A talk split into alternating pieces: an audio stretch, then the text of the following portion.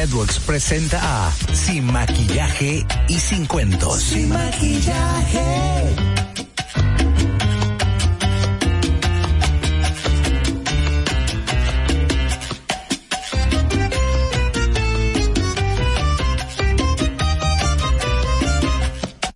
Muy buenos días en este su programa Sin Maquillaje y Sin Cuentos. Ustedes saben que estamos transmitiendo a través de esta, La Roca 91.7, de 6 a 8 de la mañana, con los debates, comentarios e informaciones de interés que usted espera siempre por la mañanita, mientras está en su trabajo, en su vehículo, en su casa y nos puede escuchar además en una transmisión en vivo a través de nuestro canal de YouTube, donde además nos pueden ver de Sin Maquillaje y Sin Cuentos. Asimismo pueden buscarnos en YouTube, Sin Maquillaje y Sin Cuentos, y va a aparecer nuestras bellas cara. Ogla, Enesia Pérez y Angeli Moreno estamos con ustedes para compartir a través de este espacio. Gracias, Angeli. Buenos días a todos. Y también recordarles que nos pueden ver a través de Vega TV en los canales de 48 de Claro y 52 de Altiz. De igual manera, pueden comunicarse con nosotros en cabina al 829-947-9620. 829-947-9620 y también enviarnos sus notas de voz a través de nuestra línea internacional 1-862-320-0075. 1-862-320-0075. Ya se va agosto. Gracias a Dios que se va agosto. Y vamos a estar compartiendo con ustedes, ya ustedes saben. Eh, también de, este programa está de lunes a viernes para que el que se integra el día de hoy y nos pueden además escuchar en diferido los canales que habíamos mencionado. De inmediato vamos a pasar con las noticias del día de hoy para que compartamos eh, cómo anda el país. En Sin Maquillaje y Sin Cuentos, la entrevista del día.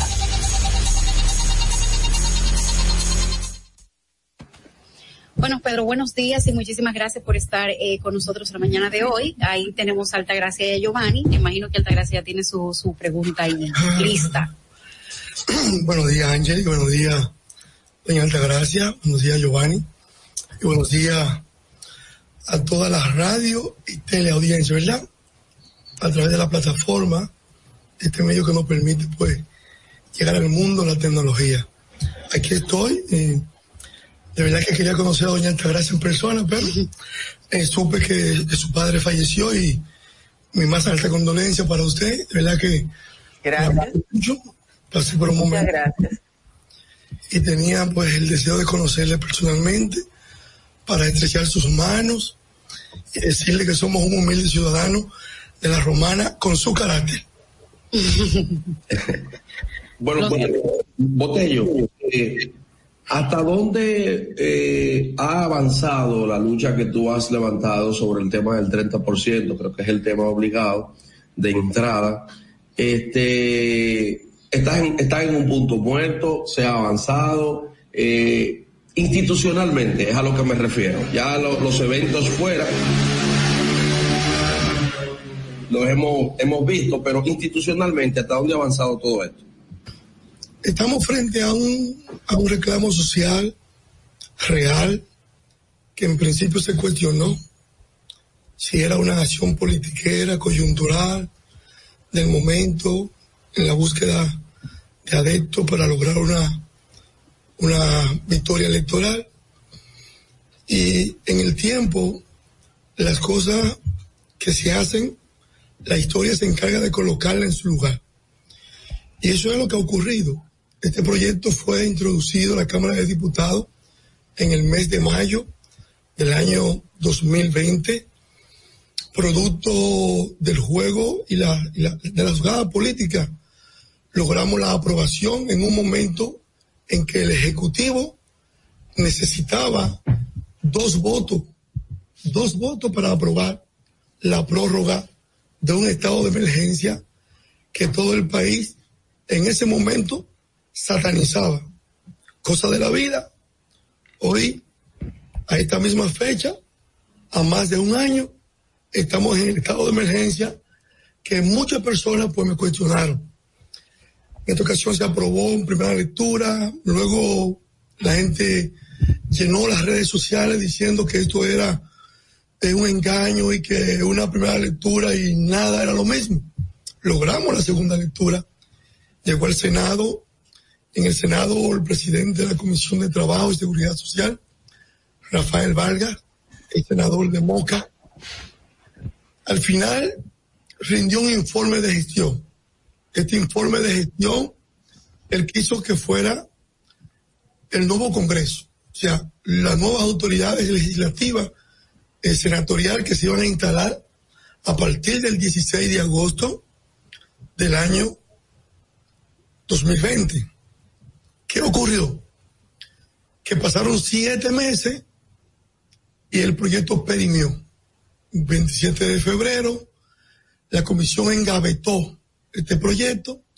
Nosotros fijamos una manifestación al Palacio Nacional porque la mayoría de los senadores pertenecen al gobierno oficialista y la finalidad de esta manifestación en el Palacio Nacional era pedirle al presidente de la República que intermediara entre sus legisladores y las AFP a los fines de que hubiese una propuesta seria, concreta, que al día de hoy, a 16 meses de lucha, la asociación o la DAF no ha hecho todavía.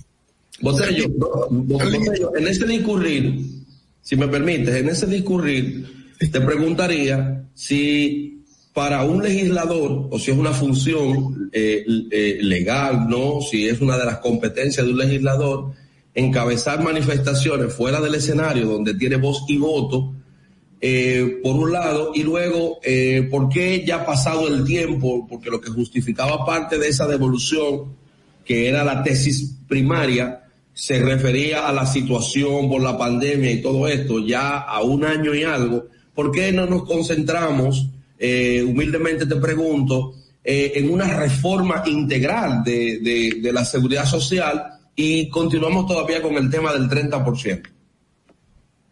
Integral se está llevando a cabo en el Congreso Nacional. Yo soy parte de ella, yo tengo propuestas. O sea, hay una comisión bicameral que lo está conociendo. De manera concomitante, el Congreso Nacional no puede solamente limitarse a conocer una reforma integral. Hay otros temas importantes. Y es la situación, cuáles? La situación económica que hoy vive la República Dominicana. Pero la reforma, eh, perdón, de ampliando la pregunta de Giovanni, una reforma integral que está establecida como parte de la misma ley puede incluir todo. Por ejemplo, a mí me preocupa mi jubilación. Yo tengo 60 años. A mí me preocupa que yo pago el 42% de mi gasto en salud. Usted tiene un seguro privilegiado, yo no. Entonces, el ciudadano de a pie tiene que tener otras preocupaciones, pero ustedes los legisladores tienen que tener más preocupaciones por mí que yo misma. Y usted decidió abordar una parte de la ley y el resto no le importa. El hecho de que todavía no se haya implementado el régimen contributivo subsidiado, 18, 19 años después de que la ley entrara en vigencia, tampoco le preocupa a los legisladores. Uno como que ve eso así y se ríe porque no hay otra cosa que hacer, más que sobrellevarlo a ustedes. Muchas tres cosas que no me ha preocupado por otra parte de la ley, pues claro que sí, yo estoy impulsando el seguro de desempleo, pues claro que sí, yo estoy impulsando en, en, en el interno del Partido Reformista una reforma, la presentación de una propuesta integral. Pero usted tiene año y medio, dos años bregando por el 30, el 30 y nada de lo que usted dice, usted lo había dicho antes. Si usted busca mi carpeta legislativa, se va a dar cuenta que yo soy el dueño de una carpeta que tiene más de, más de 80 iniciativas legislativas, considerada por el Congreso de las mejores propuestas legislativas. Si No, no, yo no dudo nada de si eso. entramos, si entramos en ese detalle, se acabó la entrevista para hablar de mi, de mi proyecto. Son demasiados. Las propuestas mías son de primer orden. Soy el autor de la ley de voto preferencial. Soy el autor del proyecto de ley que... Pero no estamos hablando de eso, diputado, estamos hablando de las necesidades de la gente en la seguridad Pero- social. pero le estoy diciendo que estamos trabajando porque la, la- la ley tiene 20 años que se aprobó. En el Congreso Nacional habían tres reformas. Habían tres reformas y el presidente de la República llegó en el 2018 con una reforma y al final era una reforma para modificar un artículo y establecer más comisiones para las AFP. Por lo que se hizo con la reforma cuando se estableció el 1.20, 1.15, 1.10, 1.5. Y yo fui el único legislador que rechacé esa reforma. En el momento pareció que yo estaba buscando sonido. Eso fue lo que dijeron cuando yo voté no. Cuando yo voté no, dijeron, está buscando sonido ese diputado. Porque fue el único diputado que voté no. Usted no lo vio, pero, pero, pero algunos lo vieron. Yo rechacé esa reforma. Y dije, eso, eso es un engaño. Y José Luz, que estaba en el hemiciclo, le vociferé. Tú no representas al pueblo, vota. Y él votó conmigo en la segunda lectura que no. Para que usted tenga una idea. Lo que pasa es que ahora la gente ve a Pedro Botello porque ha entrado en, una, en, una, en un reclamo que ha tenido un, un repunte, se ha, tenido una connotación. Y ahora la gente está conociendo mucho más a Pedro Botello. También debo de contestarle que el seguro, el seguro mío no es privilegiado. Y le voy a decir por qué. Un empleado de la Cámara de Diputados tiene un seguro más privilegiado que el mío. Porque a mí no me cubre lo básico. Yo tengo un seguro privado. Y todas mi, mi, y todas las persisten, la persistencia médica que yo tenga, el seguro no me lo va a cubrir. Juancho Martínez, diputado de la República, no tuvo un seguro en la Cámara de Diputados por su edad, por su edad, por todos sus, sus achaques eh, de salud. La Cámara no, no le entregó un seguro. O sea, las ARS no le entregó. Discúlpame, Botello, discúlpame, Botello. Si, una persona, pero si una persona por la edad no tiene un seguro, no tiene nada que ver con la Cámara de Diputados, no, no lo tiene porque las aseguradoras no lo, no lo asumen. Usted, usted no, no tenemos una ley, por ejemplo, que declare eso como una discriminación y que obligue a las, a las, aseguradoras para garantizar un modelo de negocio, primero que tiene que ser accesible, porque estamos hablando de un servicio público que tiene un carácter de universalidad en su aceptación. Correcto. Y que la salud es un derecho correcto, fundamental. Correcto. Entonces, quise responder esta parte porque doña Gracia dijo usted tiene un seguro privilegiado. Pues eso no, eso es falso. Yo no tengo un seguro sí, privilegiado. usted tiene un seguro privilegiado. Tú no tienes el mío, Botello. Yo soy seguro. Usted tiene un seguro privilegiado. Usted no tiene el mío. seguro que el suyo. No, no. Yo se, se lo aseguro, pero como ustedes quieran, vamos, vamos, vamos a abrir ese debate. Ustedes pueden fijar pueden fijar Un otra. seguro de 10 mil dólares que no Eso es es. falso. No, señor. ¿Tú no tienes seguro internacional, Botello? Sí. Pues yo no tengo. Igualito que el mío. Pero, pero no es tu seguro básico, no es tu seguro, no, no es tu seguro complementario, eso es un seguro privado. Pero yo no, ¿quién le dijo que complementario? Usted tiene un internacional y yo Pero- tengo pero un básico local. pero ese Pero yo tengo el contributivo, o sea, yo pago el mío y no hay tengo- Perdón, pero por favor, perdón. Ustedes pueden ir a la y comprar un seguro internacional también. Porque el mismo lo cobran a mí. Se lo, Eh, co- se lo- Es igual, ¿cómo le- es igual, es igual que mi pensión. Mi pensión me la cobran todos los meses. Pero a mí me cobran el seguro, por ejemplo, el Senasa. ¿Con cuánto te va a pensionar, Botello? Tú tienes tres periodos ya. Bueno, yo eh, habría que ver todavía. Yo no tengo la edad. En mi falta ¿Cuán- No, no, ¿cuántos periodos usted tiene en la Cámara? Con tres se va con el último sueldo. debiera de ser sí. No, no, tampoco es así, doña Altagracia. ¿Cómo es? ¿Cómo es? No, no. Explique cómo es, con cuánto se va. Hay 35%, hay 55% y hay 70%. Eh, con, eh, con tres periodos, ¿con cuánto se va? Con 55. ¿Y con cuánto necesita? Déjeme buscarlo aquí. Si, si eso ustedes van a calcular. Ahora, ahora, Botello, estamos hablando de seguro. Yo creo que vamos a sacarle más provecho de la entrevista. Mire, todo lo que ustedes quieran saber de la Cámara me lo pueden preguntar a mí. Botello, eh, Botello, déjeme, de- déjeme despedirme que tengo una cita en un momentito y lo voy a dejar con esos dos muchachos. Pórtese bien con ellos. virtualmente un abrazo y un beso. Eso es porque yo vine a esta entrevista para que usted sepa. Bye, bye. Gracias. Yo, yo quiero ver a doña Gracias. Para saludar. Botello, vamos a hablar, bien, mi doña. Botello, vamos a hablar de la ley de extinción de dominio, vamos a hablar del Pero- código penal, vamos a hablar de todas estas otras iniciativas. Hay, es hay, hay, mucho, hay una pregunta que quedó en el aire. Ah, ok. Es el estatus de la, del proyecto. O sea, ya yo iba cerrando para entonces, porque quise hacer esa, esa pequeña, ese introito para no entrar así, sino que las personas que están escuchando el programa pues tengan una idea.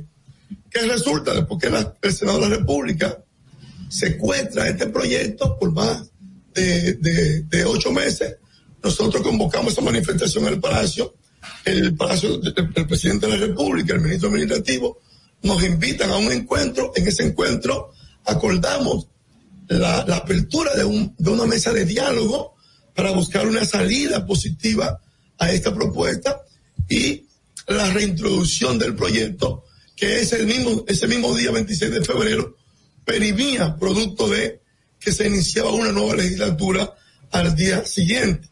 Nosotros hicimos exactamente lo que se acordó en esa mesa de diálogo. La mesa de diálogo jamás ha vuelto a ser convocada. Sin embargo, nosotros obtuvimos 112 firmas, con la mía 113, para reintroducir este proyecto en el cual salvamos dos aspectos fundamentales. Dos aspectos fundamentales que fueron guerra. El desembolso de, de golpe de casi 224 mil millones de pesos y el retorno de este dinero o la recapitalización. ¿Y qué planteamos nosotros en la propuesta? Para tumbarle el discurso a la ADAD o Asociación Dominicana de AFP. Un desembolso por escala que llega hasta cinco o seis entregas. Y tú tienes un rejuego de cinco o seis meses para tú entregar este dinero y no va a ser de, golpe. La otra parte fue el mecanismo legal y financiero mediante el cual se iba a reembolsar ese 30% de los fondos de pensiones y es precisamente en una de su otra pregunta o de ese ramo de preguntas en donde entra el artículo 9 de este proyecto. El proponente de la pieza se compromete a presentar una propuesta de reforma integral, analizada, evaluada, que la ha ido consultando en toda la República. Yo tengo más de mil, más, de mil ochocientas propuestas que la he recogido a través de plataformas digitales de todo tipo, desde, desde el más humilde hasta el más encumbrado, para presentar una verdadera reforma que responda a los intereses del pueblo. Ahora bien, somos 190 diputados. Yo no puedo hacerlo todo. Yo estoy luchando por, por, por, por muchas propuestas. Yo estoy luchando por la construcción de un muro fronterizo que tal vez usted esté de acuerdo o no. Y ya la Cámara va a coger esta propuesta. Botello, y esa es la función, Botello, y esa es la función de, de, de la Cámara de Diputados, la construcción del muro. La legislación. La construcción. Sí, una ley que declare la necesidad, necesidad nacional, la construcción de, de un muro fronterizo para la protección del perímetro fronterizo. El presidente, una ley especial para eso. Sí, una, una ley que declara necesidad y que el presidente eh, reconozca y que todo el país entienda que nosotros necesitamos tener un control de ese perímetro, ese perímetro que está abierto y que todo el mundo entra y sale. Continuamos aquí con Pedro Botello como invitado del día de hoy, al cual le estamos haciendo una entrevista. Eh, Giovanni, tú tienes una pregunta y después a ver si tú sí, me la quiero, quiero una infidelidad, una eh, Pero, Giovanni, el impacto del proyecto está en su mejor momento. Ya la comisión, la comisión especial que conoce del proyecto concluyó todas las fases de, de preparación y ahora se prepara para rendir un informe. Un informe que tiene que ser favorable. Un informe que el país lo está esperando y en cualquier momento el proyecto vuelve al hemiciclo. Eh, Botello, cuando te pusiste el bombito amarillo, el gorrito, el casco de obrero. El caquito de obrero, un bombo también. Un, un, casco de obrero, yo me puse. Pero le dicen bombo. No. Le dicen bombo, Botello, tú sabes que sí, también es así, sí, bueno. el bombo, ese es el bombo. Te pusiste el caquito amarillo y eh, cuando ya estabas presto a toda eh, la movilización que se iba a dar, se dijo que te llamaron. ¿Qué se habló ahí, Botello? Porque la, la, población sabe que cuando hay como una llamada, como que se mueven cosas. ¿Qué se habló ahí? Porque el ministro te llamó, tú dijiste que, te, eh, recuerdo que tú habías dicho que te llamaron, te hablaron y que tú decidiste ceder. ¿Cómo fue yo, eso? Yo, yo, acabo, yo acabo de, de responderte todo eso. Yo te lo acabo de explicar. No, no, no, no, pero te llamó. ¿Quién no, fue que te llamó? No, no, yo te dije cuando, yo todavía te dije que me llamó el presidente y el ministro administrativo y que fuimos al palacio, se aperturó una mesa de diálogo, quedó abierta, acabamos de reintroducir, yo te lo acabo de explicar, eso fue lo que se hizo. Ellos no han respondido nada. Se hizo todo lo que se planteó en la mesa. O sea, Botello hecho lo que prometió, pero a Botello no le han cumplido. Decirte que se acordó en la mesa la reintroducción del proyecto y buscar una salida a la propuesta. Eso fue lo que se acordó allí. Tenemos una... Más nada, porque yo andaba con 32 personas. En esa mesa estábamos sentados 32 personas. Y la decisión la tomaron ellos, ni siquiera fui yo. No, yo, de hecho, yo vi, yo, yo vi un Mi grupo. condición, cuando, cuando me llaman, mi condición fue, no, no me reciba a mí, presidente. Pues yo, Luis, Luis habló conmigo. El presidente habló conmigo y le dije, no, presidente, no soy yo. Usted tiene que explicarle todo esto eh, a los que representan esta lucha. A José Luis Genao en Santiago y a todo un, un equipo del gabinete de por el 30%. A Leonel Villa en Puerto Plata y a todo un equipo que representa el 30%. A Marisol Capellán, a Dalmi, a Dani de la Rosa, a Rubén Basilio, a Wilkins. Que todas esas personas que tú dices son y, y todo esto se le explicó a ellos y al final ellos, ellos decidieron, bueno, si la mesa va a quedar abierta, pues entonces vamos, vamos, vamos, vamos a suspender la manifestación. Pero el 16, el 16 de agosto hay una manifestación y aquí no, no hay mesa de diálogo. Aquí la única mesa de diálogo que hay es que rindan un informe y que se apruebe la propuesta. Una pregunta. Ahora bien, Botello, en términos políticos, con- Vamos a escuchar En el la, la- la de Angie, ¿verdad? Sí, eh, hablaban de actos, creo que tenemos una llamada. Está la llamada, bueno, no está. Bueno, te acusaron de actos vandálicos en el, en el Congreso, en el Congreso y te, te han suspendido. ¿Qué, ¿Qué tienes que decirnos sobre esa suspensión? Una aberración que no se, que no se sostiene jurídicamente. Porque ver esa decisión es una vergüenza para el Congreso. ¿Por qué? Porque usted no puede censurarle a un diputado. Usted no vio que yo- fui, como me puse un tapón en la boca. Eso, esa, esa es la decisión. Hay mucha gente ¿Y cómo, ¿Y cómo te pone un tapón en la boca? Es- es- es- así como tan ridículo se ve. Eso es la decisión. hay, Es- Eso es lo que plantea la decisión. Un una, un- una censura pública, ponerme en la boca. Y yo lo hice para que el país vea qué, qué es lo que me están planteando en la Cámara de Diputados. No, eso no es ridículo. Es ridículo, pero, Esa- esa es la sanción. pero ese tipo de cosas te han llevado a que el país entienda que tú eres el diputado más sonidista. ¿Tú te consideras así? Bueno, los, los eventos que yo hago han tenido trascendencia. Y eso tiene mucho sonido. Y si eso es, y si eso es el sonidita, ojalá entonces que hayan 20 diputados como yo, sonidita, y que abracen esta causa como yo. Hace tiempo se hubiese aprobado el proyecto. Sí, tenemos una llamada. Vamos a ver. Eh, buenos días. Buenos días. Buenos días, Bueno. diputado Botello. Sí. Buenos días. Sí, eh, una de las cosas que el Congreso Dominicano, eh, tanto en la Cámara de Diputados como en el Senado, siempre benefician a un pequeño grupo. Su lucha por el 30%, entiendo que solo beneficia a un pequeño grupo, mientras usted mencionó, A 4 millones 200 mil dominicanos van a recibir, eso es un pequeño grupo.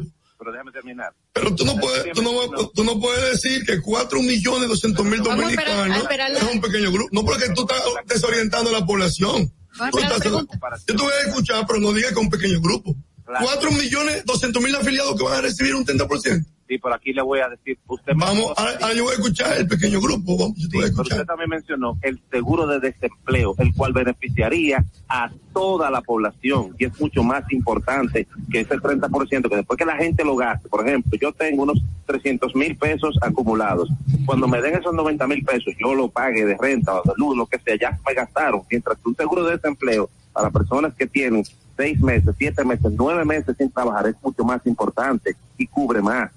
Eso es lo que yo digo. Entonces, cuando tú hablas del 30%, va a beneficiar a un grupito que cuando lo gasten se acabó. Pero el seguro de desempleo es permanente, queda en la permanencia para toda la población. Pero tú sabes que esa ¿No usted de acuerdo, no? Sí, pero esa propuesta es mía. Yo soy el Por eso es autor. lo que le digo, que por qué no se centra usted en esa que beneficia a la gran mayoría a largo plazo, no el 30%. Pero yo no, yo no puedo. En, en 15 días. Yo no puedo abandonar mi proyecto del 30% para concentrarme en otro proyecto, está depositado. O sea, yo, yo- pero es que yo no puedo llevar toda la lucha al mismo tiempo. Otra cosa. Yo tengo que llevar una. O sea, yo, tengo- yo no puedo, entonces, yo no puedo llevar si 20 estoy de acuerdo, luchas al mismo tiempo. muchísimas gracias por Yo estoy impulsando la propuesta del seguro de desempleo. Estoy planteando que los trabajadores deben recibir por los próximos seis meses, son suspendidos, son despedidos, Brevemente, su, su seguro de desempleo. Yo soy el autor de esa propuesta. Yo no puedo hacer todo lo del Congreso porque no puedo seguir siendo el sonidita, como dice Ángel y Vela Moreno. Otra cosa. Yo no, pero- no puedo hacer todo. Pero soy el autor de la propuesta, la, la- la- la voy a impulsar y la voy a abrazar como, que- como he abrazado el 30%, pero yo tengo que concluir esta lucha del 30%. Tú no puedes tener tantos frentes abiertos. La, la comisión bicameral está conociendo mi propuesta de desempleo, está dentro de la reforma integral. Por eso yo le, le respondí a mi amiga Altagracia que yo soy parte de esa reforma integral y que tengo propuesta en esa reforma integral. Ellos, ellos están Pero trabajando. lo que dice tanto el oyente como Altagracia cuando antes de irse y lo que también yo planteo es si te estás tan, tan interesado en el tema del, del 30% de la AFP, que yo estoy de acuerdo en que cada persona debe de, de poder disponer de su, de su, de sus fondos, ¿por qué no centrarte en la reforma integral? y no solo en el 30%, que es lo que entiendo que dice la persona que ha llamado. Yo estoy centrado en todo. Lo que, pasa, lo que pasa es que el 30% llama mucho más la atención. Exacto, pero Yo estoy eso, centrado en eso, todo. eso entonces Es que eh, tiene la tesis estoy- del, del yo sonido. Estoy centrado. Bueno, pero ¿y por qué ustedes los medios de comunicación le dan sonido? Entonces a eso. Pues yo, yo estoy concentrado en la seguridad social, en la reforma, estoy concentrado en el seguro de desempleo, co- estoy ha- concentrado en, la- en el proyecto de ley que instituye, regula y fomenta lo- las multipropiedades en la República Dominicana, que es una propuesta que va a traer eh, muchas inversiones al país. Estoy concentrado en la pasantía jurídica. Los sectores, Estoy una- una- concentrado una pregunta, en, en- en la ley que instituye, el juez de la, de la ejecución. Una Estoy pregunta. concentrado en la ley que, en, la, en la ley de nuevos honorarios profesionales. Estoy concentrado en muchos proyectos. Lo único que a la gente le gusta mucho es el 30%. Parecería que es un proyecto que da mucho sonido. Pero muy ¿Por- por qué importante no? porque el país se va a beneficiar. Son cuatro millones, doscientos mil dominicanos que van a recibir directamente su dinero y su familia también. Estoy de acuerdo con eso, pero es mejor hacer lo de la, lo de la ley integral. Pero usted tiene su estrategia, yo tengo la mía. Sí. La mía es terminar un 30%. frente. Yo, yo, yo no voy a abrir cinco frentes al mismo tiempo. Botello. Si me dan un golpe, el país sabe de dónde vino el golpe. Cuando tú tienes ¿Ha mucho frente ahora que abierto, habla de eso, Botello, que, que Botello, cuando tú tienes mucho frente abierto, tú no sabes de dónde viene el golpe. Pero una Entonces, pregunta. aquí yo tengo un solo frente abierto. Y el golpe, si me lo dan, me lo dio la FP. Si me ¿Has dan el golpe presiones? de todo tipo y mercenarios de todo tipo y canojía de todo tipo. Y son muchos los diputados que también han- que, que han recibido la tentación y han recibido también los beneficios. ¿Por qué no lo denuncian los diputados? Las presiones que reciben y de qué sectores. ¿Por qué no lo denuncian? Yo estoy concentrado en mi lucha. No me voy a detener a buscar ese tipo de sonido. Pero eso no es sonido porque ahí está en juego tu integridad como persona. Él, él lo sabe la Procuraduría, esta que está aquí y la que pasó. Porque la denuncia yo la hice. Sí la hiciste, pues. Claro que sí, y, y eso sale en todos los medios. Los países no van a estar todos los días mencionando que me están amenazando. Yo no, a- no a convertir en un paranoico en los medios que me están persiguiendo. Claro que me están persiguiendo, claro que mi teléfono está intervenido, claro que me están vigilando. Claro, y ellos lo saben también. No sé si me están protegiendo. ¿Te han hecho yo no sé- ofertas? yo no sé si me están haciendo de todo tipo. Yo acabo de decir que hay todo tipo. Y, y- y en la última ¿Tú rueda- podrías- tú podrías en la última rueda de prensa yo dije a ellos que dejen de enviar sus comisarios, dejen de enviar sus emisarios, Emisario. dejen de enviar ¿Qué sus... propuesta? ¿Tú no podrías decir una propuesta que te han hecho para que tú dejes esa lucha? Una propuesta que tú no puedas decir. Te vamos a apoyar para que seas senador de la República. Retírate. Esa es una. Y así se lo han hecho mucho también. Le han dicho que tú buscas ahí. ¿Quién te va a patrocinar? Tú tienes dinero, tú tienes cuarto para, para, para, para saltarle tu candidatura, para repo- repostularte de nuevo. A muchos le han ofrecido su reelección, le han ofrecido apoyo económico, le han ofrecido espacio laboral. ¿Qué le ofrecen? Le han mandado. Ah. Todo el tiempo porque la, la gente cree que el hombre del maletín solamente va al Congreso cuando hay una reforma constitucional. Está siempre. Y, y- yo no creo que no haya un maletín más grande que el de las ARS, que, que patrocinan los gobiernos, que le dan miles y miles de millones a los gobiernos. A este gobierno le dieron miles de millones. A los que perdieron le dieron miles de millones. Porque ellos son los dueños del dinero, son los dueños de las farmacias, son los dueños de los hospitales, son los dueños de las ARS, son los dueños de las AFP, son los dueños de los bancos, son los dueños ¿Quiénes son esos, Botello? ellos son los dueños de todo, ellos las AFP. Esas, ¿Quiénes son ellos? esas cinco familias, esas seis familias, esas siete familias, las que te dirigen a ti, las que me dirigen a mí, las que dirigen el país, las que controlan todo, que con esa estructura del 30%, tú tienes una candidatura a la presidencia. Yo soy político, Porque tú tienes una estructura nacional. yo soy político, pero no soy el que se sueña una noche eh, que va a ser presidente del Caribe y al otro día pone cuatro vallas en el país. Yo no sé, yo no sé ese tipo político. Tú, tú no estás trabajando más, más- Trabajando.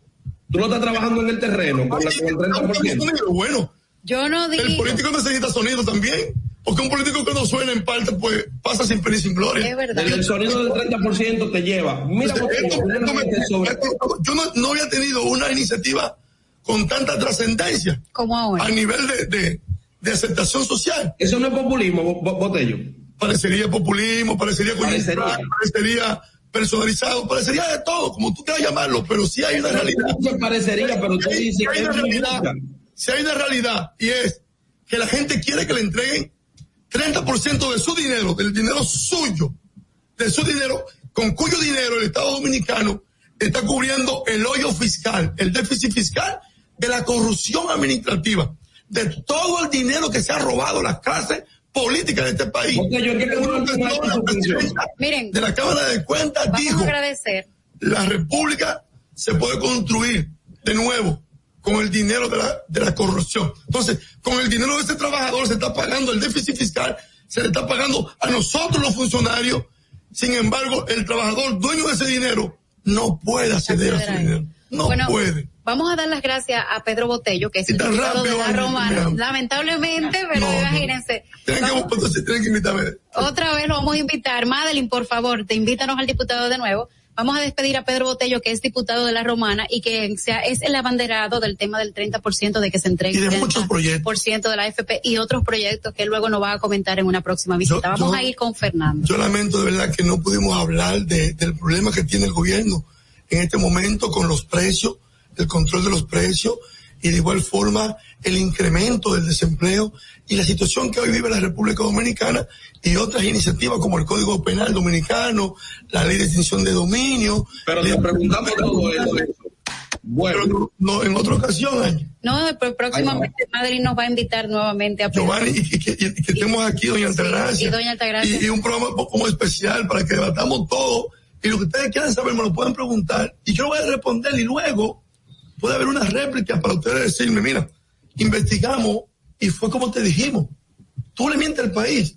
Pero todos esos farsantes que andan por ahí diciendo cosas que no son, y que, que renuncio al seguro, son farsantes. ¿Quiénes son esos falsantes? Eh, uno que renuncia ni que renuncia de mi seguro, pero renuncia, renuncia de las igualas que tú tienes, renuncia de, de las exenciones que te hace el gobierno, de todos los combustibles que tú tienes que te están dando, pagándolo con los cuartos del pueblo, renuncia de eso y deja de estar haciendo pero papel. quién es, pero Bueno, todos los que han ido al Congreso a hacer ese papel Ay, ridículo, no. decir que, que renuncian y luego no renuncian nada. Pero díganos tres nombres. Renuncio y luego no renuncian nada. Tres nombres de aquellos que usted Renuncio y luego no renuncian nada. Y no me muchas gracias, Botello, por haber estado con nosotros. sino también a Tavera, al Antonio, a todos los que van al Congreso, que para, lle- para llegar a la posición le dicen una cosa al pueblo y después hacen otra. Yo soy un hombre de determinación con una sola palabra.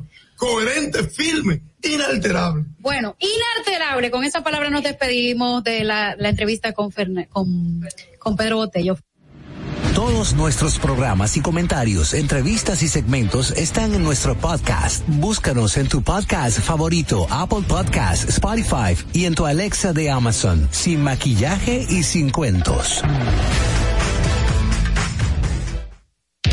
No te muevas, en breve regresamos. Sin maquillaje. Atentos. Desde el lunes 6 de septiembre, las mañanas tendrán un nuevo orden. Distrito Informativo. De 7 a 9 de la mañana por la Roca 91.7 FM, Vega TV y Dominican Networks. Distrito Informativo. Ahí mismito donde estás. O tal vez aquí, recostado bajo una mata de coco. O en la arena tomando el sol. O dentro del agua, no muy al fondo. O simplemente caminando por la orilla. Ahí mismo, abre tu nueva cuenta móvil BH de León. 100% digital y sin costo. La creas en minutos con cero pesos desde Móvil Banking Personal. Ábrela donde quieras. Solo necesitas tu celular. Banco BH de León. Todos nuestros programas y comentarios, entrevistas y segmentos están en nuestro podcast. Búscanos en tu podcast favorito, Apple Podcast, Spotify y en tu Alexa de Amazon, sin maquillaje y sin cuentos. Si deseas tener acceso a todo lo que pasa en República Dominicana, debes obtener Dominican Networks. Es el primer sistema de cable dominicano para los dominicanos en el exterior. Aquí podrás disfrutar de todos los canales de televisión de República Dominicana, noticias, deportes, música, farándula y entretenimiento 24/7. Solo debes descargar nuestra aplicación en Roku, Amazon y Apple TV. E inmediatamente vas a disfrutar de todo el contenido de República Dominicana. Dominican Networks. Tu primer hogar te llena el corazón. Los expertos hipotecarios de la Asociación Popular de Ahorros y Préstamos están listos para asesorarte a la hora de adquirir tu préstamo hipotecario. Y puedes decir, mi casa mía de mi propiedad. Tenemos tasas fijas desde 6.95% y con plazos hasta 20 años. Solicita tu préstamo hipotecario a través de la primera web hipotecaria del país. Accede a pa.com.do slash hipotecario Llegamos en medio de una gran crisis económica, producto de la pandemia. Pesar de eso, en solo un año comenzamos a recuperar y conseguimos un crecimiento económico entre enero y julio de este año de un 13.3%.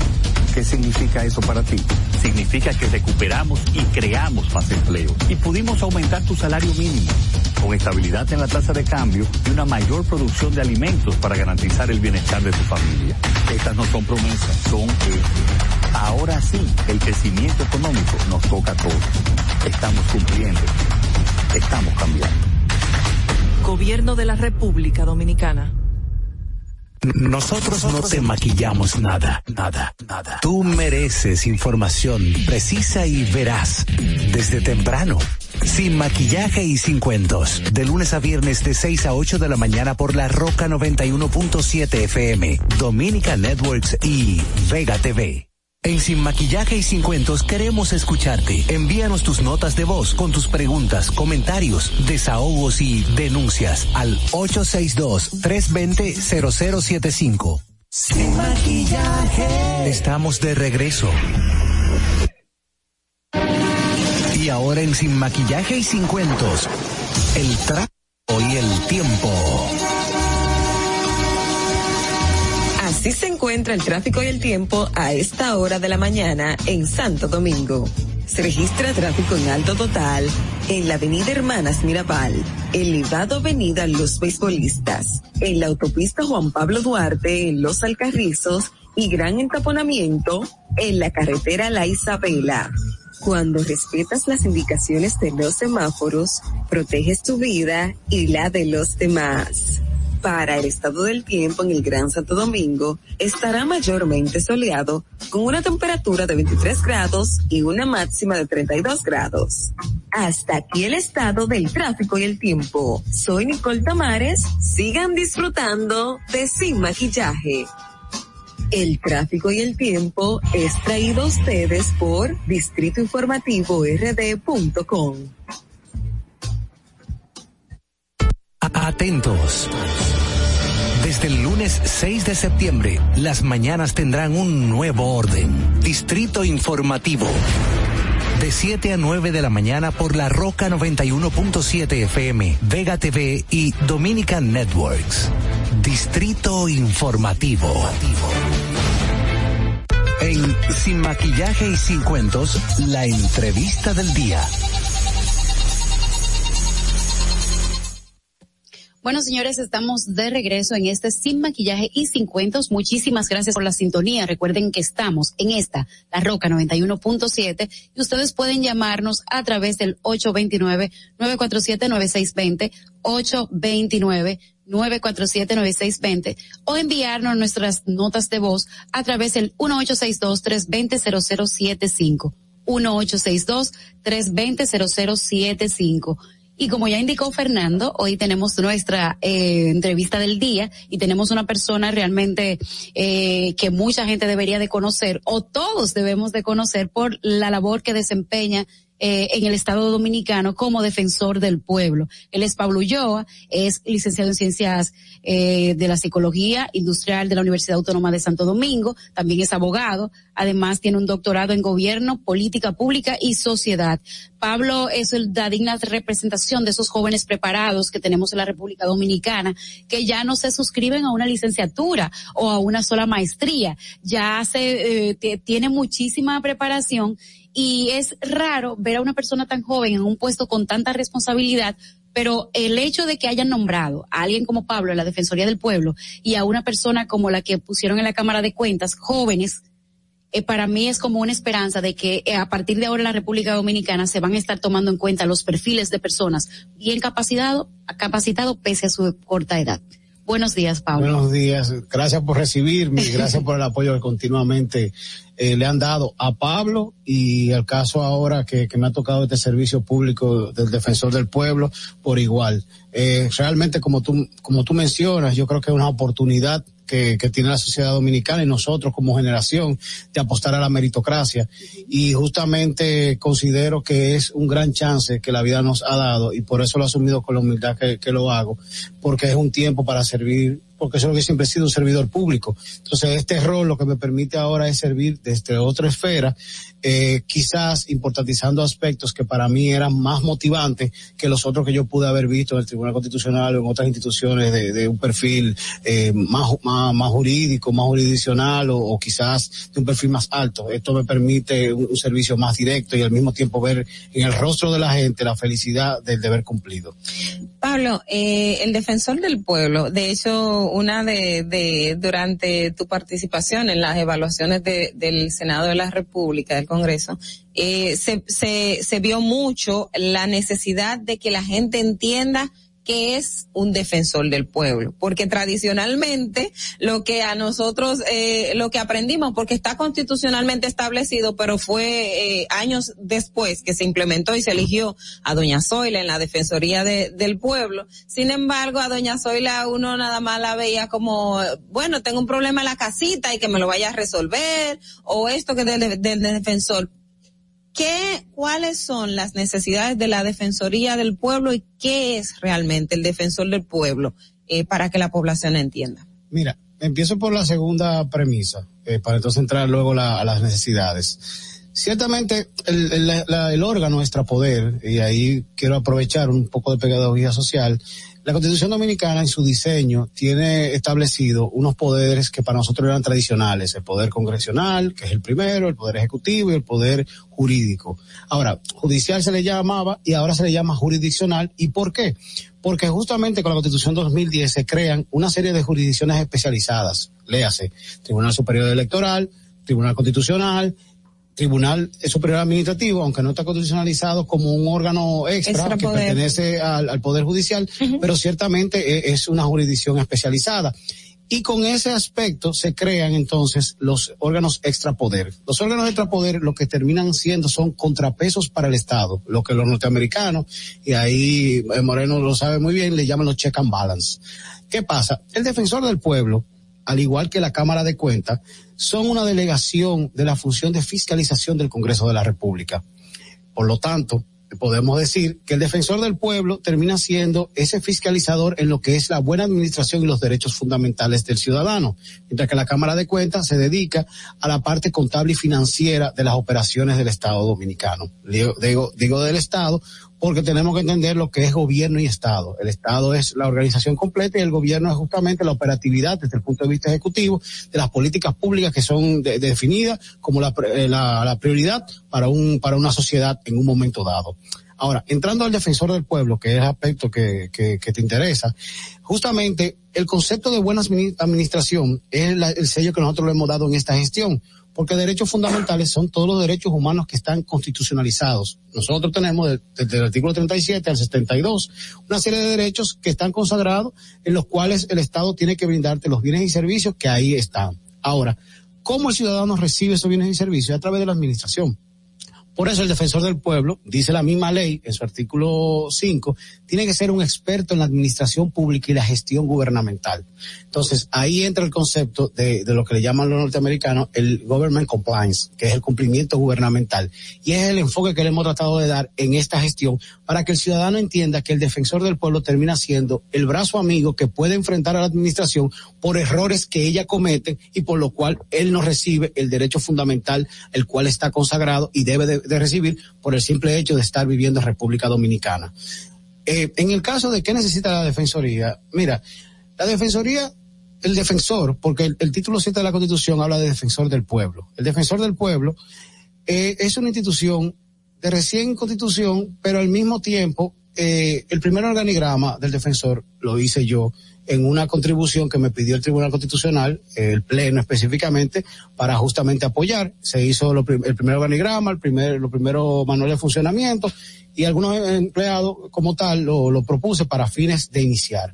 Ahora, el defensor necesita una reforma organizacional que ya fue iniciada y eso implica una Secretaría General robusta como la que hemos creado, y ahí está Harold Modesto, un joven dominicano con formación en Estados Unidos que incluso ha litigado en la Corte Interamericana de Derechos Humanos. Fue mi profesor en una maestría de Derecho Internacional. ¿Y qué opinas? Excelente. Exacto. Entonces, incluso, fíjate que él hasta, hasta creó el observatorio jurídico eh, en una institución, en una fundación. ¿Qué pasa? La Secretaría para operativizar, y te estoy hablando de cosas que, que hemos hecho, no de que, que, vamos a hacer, porque lo que yo iba a hacer, lo que yo le iba a decir a ustedes lo que iba a hacer, yo lo hice por espacio de tres años. Ahora, todo eso, los tres componentes, yo lo estoy operativizando.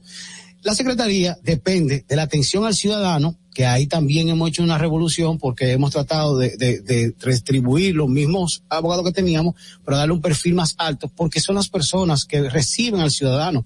Tiene que ser con una capacitación administrativista y constitucionalista, por si el caso no puede ser como reclamación, poderlo llevar como observación. Y ahí un indicador.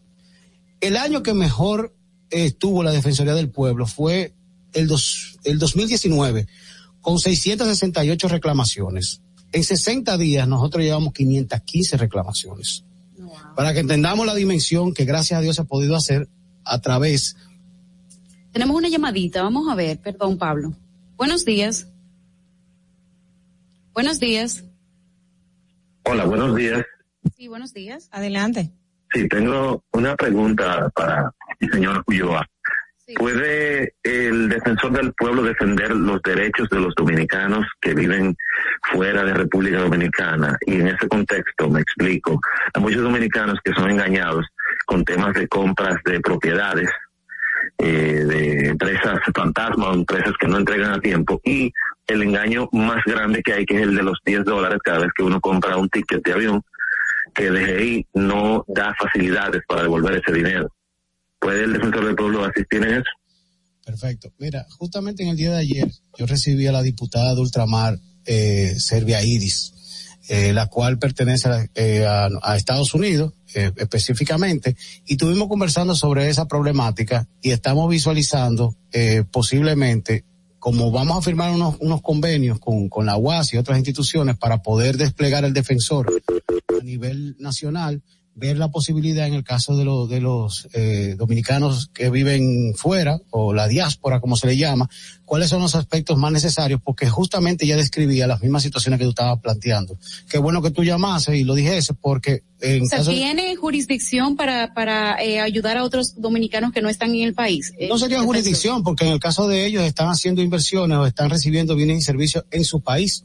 Entonces no es que nosotros estamos saliendo fuera del país a hacer ningún tipo de intervención, sino que nos está llegando reclamaciones de dominicanos que en este caso no están en el territorio, pero, Pero tienen están la siendo afectados desde aquí. Exactamente. Entonces ellos le corresponden como dominicanos esos derechos fundamentales que están en la Constitución. Hay una pregunta que tengo para Pablo, a ver cómo, cómo se la formulo. Eh, veo que tú has dicho, Pablo, que en esta administración de la Defensoría del Pueblo sería la buena administración pública para garantizar los derechos fundamentales del ciudadano. ¿Qué es la buena administración pública? es brindar los bienes y servicios que están consagrados en las leyes que crean las instituciones. El, el simple hecho de que tú puedas tener tu cupo de, de, de escuela, tú que hablabas de la educación, implica una buena administración porque tú perteneces a, a, un barrio y ese barrio tiene una escuela que fue construida ¿Y, y para atender la población que vive en ese sector. Entonces se supone que tú tienes que tener el derecho de poder tener el cupo ahí porque por movilidad, por trabajo, por posibilidad Oh, de tus padres, es un para tema- poner algo simple. Déjame poner, déjame, Poder poner eh, situaciones complejas. déjame yo decir eso de nuevo porque es un tema muy importante en los barrios porque mi mamá, yo lo viví con mi mamá que tenía siete hijos. Lo que está diciendo Pablo es que si ustedes tienen que poner a su hijo en una escuela que está próxima a su comunidad y usted dice que no encontró cupo en esa comunidad, usted tiene el derecho de estar ahí y el defensor del pueblo lo puede ayudar en ese tipo de temas. Y ahí entra el tema de las políticas públicas. Exacto. ¿Por qué? Y mira, vamos a irnos, vamos a retrotraernos. Para una planificación eh, urbanística, se supone que tú contemplas varios elementos, no solamente la educación o la seguridad o la parte hospitalaria, incluso hasta la administración del ocio se debe de, contemplar. Entonces, cuando te hablo de políticas públicas es porque ahí entra justamente un Estado que pueda visualizarse en el futuro, porque así tú puedes proyectar cuáles son los espacios que tú tienes contemplado para cada una de esas partes. Si tú te das cuenta, por ejemplo, eh, de, de, aquel lado, la, la zona que tiene que ver con la Venezuela y todo eso, Sí. son cuadrantes perfectos. Sí. Tú podrías replicar. Alma Rosa, Alma Rosa, esa zona. Son cuadrantes perfectos que tú lo puedes replicar, bueno, tipo Barcelona. Pero ahí entra justamente la capacidad de- del Estado de poder planificar sus operaciones y que permitan al, al ciudadano recibir lo que le corresponda. Quizá nos desviamos un poco dentro del marco de, de la conversación del defensor, pero es importante que el oyente entienda cuál es la naturaleza misma del Estado y cuál es la importancia de tener funcionarios, en este caso servidores públicos, como yo lo contemplo, que tengan formación para poder ejecutar políticas públicas que tengan el impacto real y que, con- y que respondan para lo que están creadas las organizaciones y las instituciones o las agencias del Estado. Por eso entro de nuevo a la pregunta tuya. El defensor del pueblo lo que termina haciendo es garante que esas leyes se ejecuten y que, debe. que el ciudadano reciba lo que le corresponda, justamente la parte. Entonces, terminando la idea de la Secretaría General, y perdóname porque entro la llamada, la atención al ciudadano nosotros la, la, la mejoramos, pero al, al mismo tiempo creamos una unidad de investigación para poder, a partir de esa, informes, poder eh, eh, fijar posiciones. Porque el principio de la neutralidad, que está en el artículo 1 de mi ley, me conlleva a que yo tenga una reflexión profunda antes de fijar una posición. Luego está la, la notificación a la administración, que son los actos administrativos que nosotros eh, generamos para que puedan ser respondidos de alguna u otra manera. Y si no tempera la administración, entonces va la parte que nadie quiere, pero se tiene que dar, que es el litigio estratégico. Y ahí justamente es el fuerte porque nosotros tenemos dos capacidades luego de la Constitución, que es la, la jurisdicción administrativa y la jurisdicción constitucional. Pablo, Pablo, una pregunta y- eh, con relación con relación a al señor que tuvo 12 años preso. Ya ese señor perdió 12 años de su vida. Eh, no tiene bienes porque los bienes que tenía antes de entrar eh, fueron eh, de una forma u otra, no sé, se le perdieron. Vamos a decir que se le perdieron. ¿Qué pasa? Porque a este señor, primero, ¿qué, violé, ¿qué derechos se les violaron a este señor? ¿Y cómo podría el Estado resarcir lo que, lo que le hizo a este señor? Y tomando de pie de amigo esa misma pregunta, ¿qué acciones estaría haciendo la Defensoría en aras de garantizar eh, que este tipo de casos o ver qué tantos casos como esos hay, en, en nuestras cárceles? Mira, justamente el caso del señor Lu- Luis, que es el nombre que aparece, que, que él eh, tiene, eh, se dio en una de las visitas a la Victoria, específicamente un viernes. El lunes, la Comisión Nacional de Derechos Humanos fue al defensor porque se iba a incoar un habeas corpus y ahí hay un elemento de cómo puede el defensor eh, operar. Entonces, de los planteamientos que yo le, decía, en este caso al presidente de la comisión, María Mercedes, era que aparte de el, el- el documento del habeas corpus, que hiciéramos un perfil eh, del joven, porque incluso nosotros tenemos allá una, una psicóloga que fue policía y que es eh, criminóloga, que, que permitiría un poco de, de ver las características. Fíjate que no se sometió el martes, eso fue un lunes, el lunes en la tarde sale libre y Luis no aparece. Entonces, hay elementos los cuales todavía están en el aire y, y las cosas que estamos haciendo en una investigación, eh, solicitándole al Ministerio Público que, que active, ellos lo, lo han hecho por, por motivación propia, pero también se le, ha, se le ha solicitado porque hay mucho, muchas respuestas sin responder.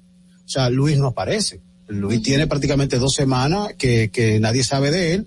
Entonces, hasta que no tengamos esa respuesta, yo mismo tengo que, que preservarme y no hacer juicio de valor porque hay aspectos que yo no conozco y hay que ser humilde y honesto en la vida. ¿cuáles fueron los derechos, perdón, eh, cuáles fueron los derechos que se le vio- violaron a él y cómo el Estado podría Si- resarcir esos si daños? ciertamente es así, por eso te preciso esa parte, que no quiero hacer juicio de valor. Eh, por Si un tema de- ciertamente es que lo si encarcelaron ciertamente sin así, ningún tipo Está el tema de la dignidad humana. Dignidad humana. Está el tema de los, todo, todo lo que tiene que ver con los derechos eh, políticos y civiles fueron violentados como tal. O sea, el catálogo completo de, De los eso, derechos. prácticamente son 10 u 8 catal eh, ¿Y cómo el Estado podría resarcir en caso de que esto sea cierto? Porque estamos bajo supuesto de que realmente es cierto lo que le acaba de pasar. Pablo dice, bueno, no puedo hacer un juicio de valor hasta que yo no contacte que realmente todo es así. Pero si en caso de ser cierto, ¿qué, ¿cómo el Estado podría resarcir estos, No, él, él, se puede, él se puede, él se, él se puede convertir en un actor frente al Estado, justamente, y, hacer, y hacer un proceso legal. y exigir, y exigir que el Estado le dé lo que en esos 12 años perdió. Hasta mucho más. Porque fíjate que en Estados Unidos, que es el parámetro que siempre nosotros tomamos, eh, siempre que hay una situación relacionada con vulneración de derechos civiles, las demandas son de miles de millones de dólares. Pero Sí. es lo que te digo, yo prefiero, independientemente de que estamos en un programa de radio, prefiero preservarme por un sentido práctico de mi posición No, y el respeto bien. del rol constitucional que yo tengo que jugar en la sociedad dominicana. Pablo, mencionabas hace un momento que en 2019 fue cuando más denuncias había des- eh, recibido o, o quejas la Defensoría del Pueblo y que en este en estos meses que tienen ustedes ya van por más de 600, o sea, eh, 515. ma- más de 500. ¿Cuáles son ese tipo de, de denuncias eh, o, o demandas que la, la población está eh, interponiendo ante la Defensoría del Pueblo, pero también precisar cuál, eh, qué tipo de denuncias puede manejar el Defensor del Pueblo y cuáles no puede manejar y de esas cuáles son como vulneraciones de derechos fuertes, importantes que la Defensoría entiende que debe de llevar a cabo? Pero quiero añadirle algo. ¿Cuáles serían? Y ya creo que no sé si tenemos tanto tiempo. ¿Cuáles serían, cuáles son las denuncias más comunes de los ciudadanos dominicanos? O sea, y si ustedes también, aparte de que, que saben cuáles son las más comunes, si ustedes están diciendo, bueno, mira, si tenemos 30 denuncias de esta, hay que ver cómo arreglamos este problema en la administración pública. Mira, la administración pública tiene que mejorar el tema de la desvinculación de, los de, los, de los De empleados. empleados. Eso, es, eso es indiscutible y no es algo que yo te tenga que decir mucho porque tú, sabes, tú, ma- sa- tú sabes más que yo. No, no necesariamente el más.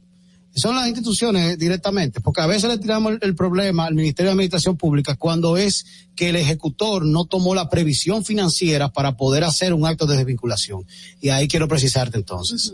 ¿Qué pasa? Cuando tú eres gerente, tú también eres financiero, no solamente los sustantivos, tú tienes que ver la parte financiera. Si tú tienes un flujo de caja y tú tomas una decisión administrativa, tiene una repercusión desde el punto de vista eh, financiero como tal. Que. Entonces, si tú tomaste esa decisión, tú tenías que prever que ese dinero se le tenía que entregar a esa persona porque ese ser humano tiene familia y ese ser humano te prestó un servicio, en este caso, en tu gestión o en otra gestión, por lo tanto le corresponde ese derecho. Entonces, la administración sí tiene que mejorar en esa parte de lo que tiene que ver con las cancelaciones o desvinculaciones, como se le quiera llamar, pero es un punto ciertamente que, que mejorar. En la mayoría de las denuncias que han recibido en esto. No, no es la mayoría, pero tú te das cuenta que es una cultura, porque no solamente tiene que ser el ejecutivo, de, la ayun- de ayuntamientos relacionados con esa misma línea. Entonces tú te das cuenta que ahí entra el, el aspecto más esencial que es la institucionalización. Entonces, lo, lo que debemos de reflexionar como sociedad es cómo nosotros podemos garantizar eh, esos, El esos, elementos. No, y más que el derecho, es los elementos propios de que una organización se maneje con criterios de calidad.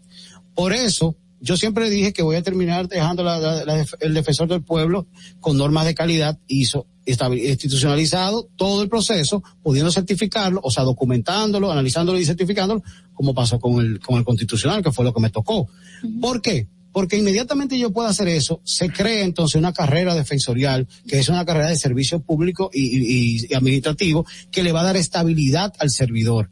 Entonces, independientemente que hay un tema político de una transición que es natural en cualquier parte del mundo, los mandos medios en todas partes del mundo son mandos que se mantienen estables, porque terminan siendo los que le dan continuidad a la política pública, independientemente que los mandos altos son de libre remoción en toda parte del mundo por un tema de confianza, pero los técnicos tú tienes que respetarlos porque terminan siendo la memoria histórica y son los que realmente La parte saben- sustantiva. Las partes sustantivas son los que te lo dan ellos y te permiten operativizar algunas ideas que tú puedes traer como nuevo ministro, como nuevo director, pero te dice, mira, nosotros lo hicimos de tal manera, nosotros lo vimos de tal forma, no funcionó, si funcionó, hubo una vez, entonces esas son las personas que tú tienes que cuidar. ¿Y cuáles son esos otros casos que la Defensoría ha identificado que son importantes y que se deben de llevar a cabo por su naturaleza per se? Mira, hay un, hay un, hay un caso que, que salió, lo voy a mencionar porque salió en un periódico, eh, dos veces en primera plana esta semana, que es la indexación de, de, las pensiones de los maestros. Ay, sí. El, el, el defensor, en, atribu en utilizando las atribuciones que le confiere su ley, la misma constitución, hizo una notificación, una notificación a INAVIMA y al Ministerio de Educación para que nos eh, informara de una serie de situaciones que existían, que ya yo me había reunido previamente con el director de INAVIMA, porque el defensor no es un látigo, el defensor entra primero por la comunicación, la mediación, la resolución alternativa de conflictos, pero ya luego tiene que ejercer el, el, el aspecto legal que le confiere su, su ley y al mismo tiempo la responsabilidad por la cual yo llegué a esta institución. Entonces, tenemos un plazo de 15 días para poder buscar o armonizar las informaciones relacionadas con, con esa situación. Ojalá se pueda llegar a un acuerdo. Yo espero que sí, porque el, el ánimo siempre, siempre es buscar esa, ese advenimiento. Y te pongo ese ejemplo, y eso implica 33 mil personas prácticamente. Wow. Pablo, y en los casos que tengamos, por ejemplo, funcionarios en una institución X que hayan puesto, digamos, en nómina a una persona, pero esa persona nunca cobró, pero el funcionario lo tenía registrado en esa nómina y de repente yo me doy cuenta que a mí me pusieron en una nómina y que alguien estaba cobrando a mi nombre, la Defensoría del Pueblo puede interponer y acompañar a un ciudadano en demanda de ese funcionario público que se aprovechó de sus funciones para sus beneficios. Acompañarlo es importante porque, o sea, yo tampoco puedo llevar a la institución a extralimitar el, el, el, marco regulatorio, porque entonces estaría cometiendo errores de hecho. Entonces, sí el defensor puede, a través de atención al ciudadano y en el tema del litigio estratégico, y tú lo sabes muy bien, constituirse en amigo de la Corte. Entonces, siendo amigo de la Corte, le da un peso mayor porque podemos ayudarlo con el escrito, con la defensa, con las estrategias de litigio y, y en situaciones más, que tú como abogada lo sabes. Entonces, en ese sentido, sí se puede dar. Abogada empírica. que a veces creen porque tuve mucho tiempo en los tribunales, pero, pero, pero sí. Tenemos una última pregunta ya, Pablo, que ya, ya nos vamos a despedir pero eh, me gustaría saber, el tema que de, de, top del momento es porque la pandemia así lo evidenció, es el tema de la AFP y las ARS. ¿Qué piensa? O sea, el, el tema es que el defensor del público, el perdón, el, el, el, defensor del pueblo puede interferir en esto que es un derecho del ciudadano a la salud y a tener una vejez, una vejez digna. Lo que pasa es que hay un tema esencial y es que existe una ley. La ley de seguridad social uh -huh. tiene el marco regulatorio de lo que termina siendo la salud y las pensiones. Uh -huh el defensor tiene que ser respetuoso de, lo, de, de, los elementos emanados del Congreso de la República, porque sí. lo que hace es que la aplicación sea en garantía de los derechos fundamentales. Exacto. Para darse un cambio, tiene que darse un cambio en el, en Senado, en el Senado, en la ley, en la, el Congreso, uh -huh. e incluso nosotros hemos participado en las vistas públicas que se están haciendo de, de, la ley, de la nueva ley de seguridad social, porque el defensor de las cosas nuevas es que, que tiene una unidad legislativa que le permite hacer opiniones de proyectos de ley o presentarle a las cámaras, porque yo no tengo eh, capacidad legislativa, presentarle a las cámaras algunos proyectos de ley que serían interesantes. Eso quiere decir que lo donde nosotros tenemos que poner el tizón es a nuestros legisladores. ¿Por qué? Porque ellos han hecho que esta ley sea lo injusta que es para el ciudadano y lo lucrativa que es para estos empresarios que dicho sea de paso tienen miles de millones de pesos al año. Sin embargo, el, el ciudadano carece de un buen servicio y no puede tener ni siquiera una vejez o una pensión digna. Hola. Eh, Pablo, cambiando de tema, tengo dos preguntas que son eh, interesantes. Una, hay un tema, el tema que siempre reinicio del año escolar, viste que en, en, este día se habló de educación, de los niveles de los niños, pero hay un tema que, que genera eh, comentario público, es el tema de la reinscripción de los colegios. Y, y de hecho en el Congreso Nacional eh, hubo propuestas de que, que, que no, que no se cobre la reinscripción, esa por una. Y otra, ¿cómo puede el defensor del pueblo, si tiene facultad, ayudar en el tema de los casos de las personas desaparecidas? Aquí hay cientos o miles de personas desaparecidas. De hecho, hay un registro. La Comisión de Derechos Humanos ha hecho de, denuncias constantes y, se, y, y los casos están ahí de personas desaparecidas que a la fecha el Estado no ha dado respuesta cómo el defensor del pueblo puede apoyar o ayudar en ese tema y cuáles son las limitantes que tiene, el, eh, que tiene en ese sentido el Estado dominicano en dar respuesta. Mira, parece como que yo me preparé para la entrevista y te puedo decir todas las cosas que he hecho en la semana y parece como que realmente... Yo vi que el defensor del pueblo se refirió a los temas de las personas desaparecidas ya. Mira, no solamente me referí, o sea, nosotros el fin de semana, gracias a Dios, intervinimos y pudimos lograr que una, una joven tuviera de vuelta a su padre de 76 años que tenía una situación de demencia senil. La joven Marilyn Jovine, eh, gracias a Dios pudimos articular un trabajo en conjunto con la policía, que incluso el martes pasado fui, fui donde el, donde el jefe de la policía con ella para poder generar entonces dos elementos. El, el elemento de una mesa de trabajo conjunto entre la policía y el defensor del pueblo para trabajar dos líneas estratégicas. Una, la, la claro, la, el rescate de las personas desaparecidas o extraviadas, que tiene que ver justamente con el DICRIN, y nosotros apoyarlo. Y lo otro, justamente, es el apoyo a las familias.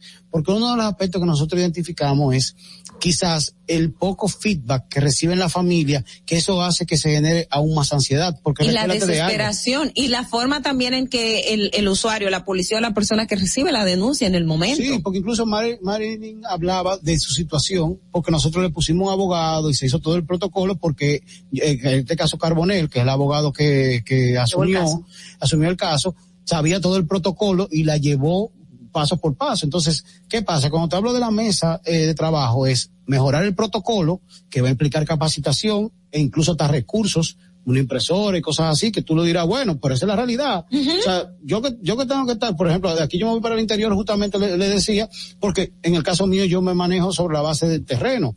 Ahora, esa mesa de trabajo que tiene que mejorar los protocolos y tiene que ser eh, de, común acuerdo, también tiene que generar el apoyo a la familia y eso es muy importante porque tú estás pasando un luto en vida. Sí. O sea, y eso yo quiero significarlo porque a veces nosotros te relajamos, porque en el caso de Marilyn hubieron memes relacionados con su, con su padre, con la parte física de su padre. O sea, el rostro, un elemento del rostro le estaban burlando y ella estaba pasando un luto en vida. O sea, ella estaba con la esperanza de volver a ver a su padre, mientras gente se estaban riendo y mofando de una situación que de verdad, eso es una locura. O sea, en el caso mío que mi papá y mi mamá murieron jóvenes, yo no me imagino esa desesperación que tiene que ser para alguien que ha tenido 50 años, 40 años, en el caso mío tengo 43, yo quisiera haber vivido más años con mi papá y mi mamá, pero no lo tuve. Entonces yo no me imagino a alguien que tenga mi edad, que tenga la oportunidad de haber vivido 20 o 25 años más con las personas que tú más amas y te encuentres con una situación que se está riendo y tú pasando esa laceración por el corazón. Entonces el defensor eh, parece que se preparó para la entrevista y le puede decir ciertamente lo que ha venido haciendo en estos días para poder responderle con hechos y no con palabras. Y que en el caso de eh, todo eso de reinscripción, tenemos que debate Mira, lo que pasa es que hay dos proyectos de ley, uno del diputado Armando y otro del diputado, del senador eh, Héctor Acosta el concepto de reinscripción es un concepto ambiguo porque después te pueden poner el derecho a, a, a, aula, te pueden poner el aspecto relacionado con oportunidades, o, sea... Se te pueden traducir el costo en otra cosa. Reinscripción, reinscripción termina siendo un vocablo, un concepto que tú lo puedes cambiar y con eso tú estás cumpliendo. Entonces, yo creo que ahí lo importante es ver en el punto de vista de la educación privada que tú me estás planteando, es justamente que se, que se, que dentro del Estado hay una regulación, existe una ley del 2001 de colegios privados, por ejemplo, y de universidades. Y perdóname, y yo creo que ahí lo importante es que entendamos que es un solo sistema, es un solo sistema. Lo que pasa es que tiene que haber una, una, una, una, comunicación más real y más honesta, porque en todas partes del mundo existe la parte privada en la educación y hay incluso casos en los cuales son subvencionados. Entonces, lo que tú necesitas es tener un marco real y que el, ciudadano lo sepa, porque quizás yo vivo aquí en la zona donde ustedes están, en Los Prados, y no puedo ir a, a la escuela que está, la Fray Ramón Paneje, que está cerca de Intec. Yo sé pues que nada, vamos a ir, Pablo, pero no quiero dejar esa idea eh, perderse, y discúlpame, de verdad que sí, pero es que tuvimos el debate en la semana pasada sobre hasta dónde el Estado puede regular, si bien no puede poner control de precio o, o limitar el aspecto económico de un colegio privado, pero el Estado puede crear la, los mecanismos para regular, tener un, un control en el aspecto de, de, del... Yo voy más lejos y vamos al mismo punto. Lo que pasa es que también es un tema de, de, de gestión. Existe una ley que se hizo cuando Doña Milagro de clasificación de colegios privados, si a eso que te preocupa.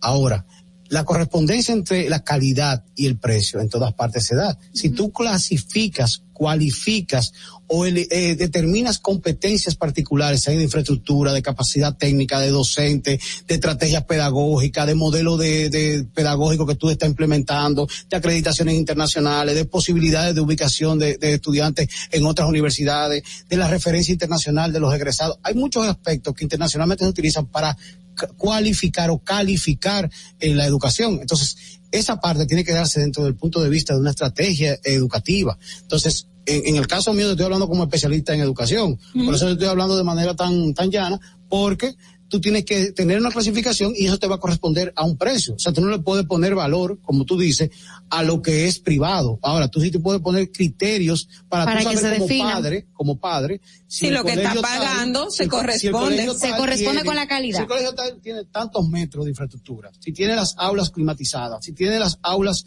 eh, iluminadas, si tiene, es bilingüe. Data o no, show. Si tiene elementos de tecnología, eh, data show, pero también si tiene Internet, plataforma. plataforma. si tiene- o sea, hay, hay elementos que ellos los, o sea, si tú vas a la regional 1503, a la, a la 15, y el distrito 1503, por ejemplo, que es el que pertenece a todo este casco urbano, 1503 y arriba el 1504, tienen unos criterios de evaluación de centro educativo, pero también tiene que aplicarse a la parte, eh, a, la, par- a, la, a la parte pública, porque volvemos al mismo punto, o sea, el que toma la decisión de poner a sus hijos en, en la educación privada es porque no consiguen la- en la educación Eh, pública, pública. la oportunidad. En el sector que yo vivo, que la, la- la- no quiero decir, bueno, voy a decir la, la escuela, en el sector tal, a mí me correspondería la, la, la escuela Guatemala. Pero vamos al mismo punto, o sea, ¿cuál es la calidad? Y, ese La es- y mira, yo te voy a terminar con esta idea que yo sé que ustedes me, me la van a entender. El derecho que nosotros debiéramos defender no es el derecho a la educación, La calidad. es el derecho a aprender.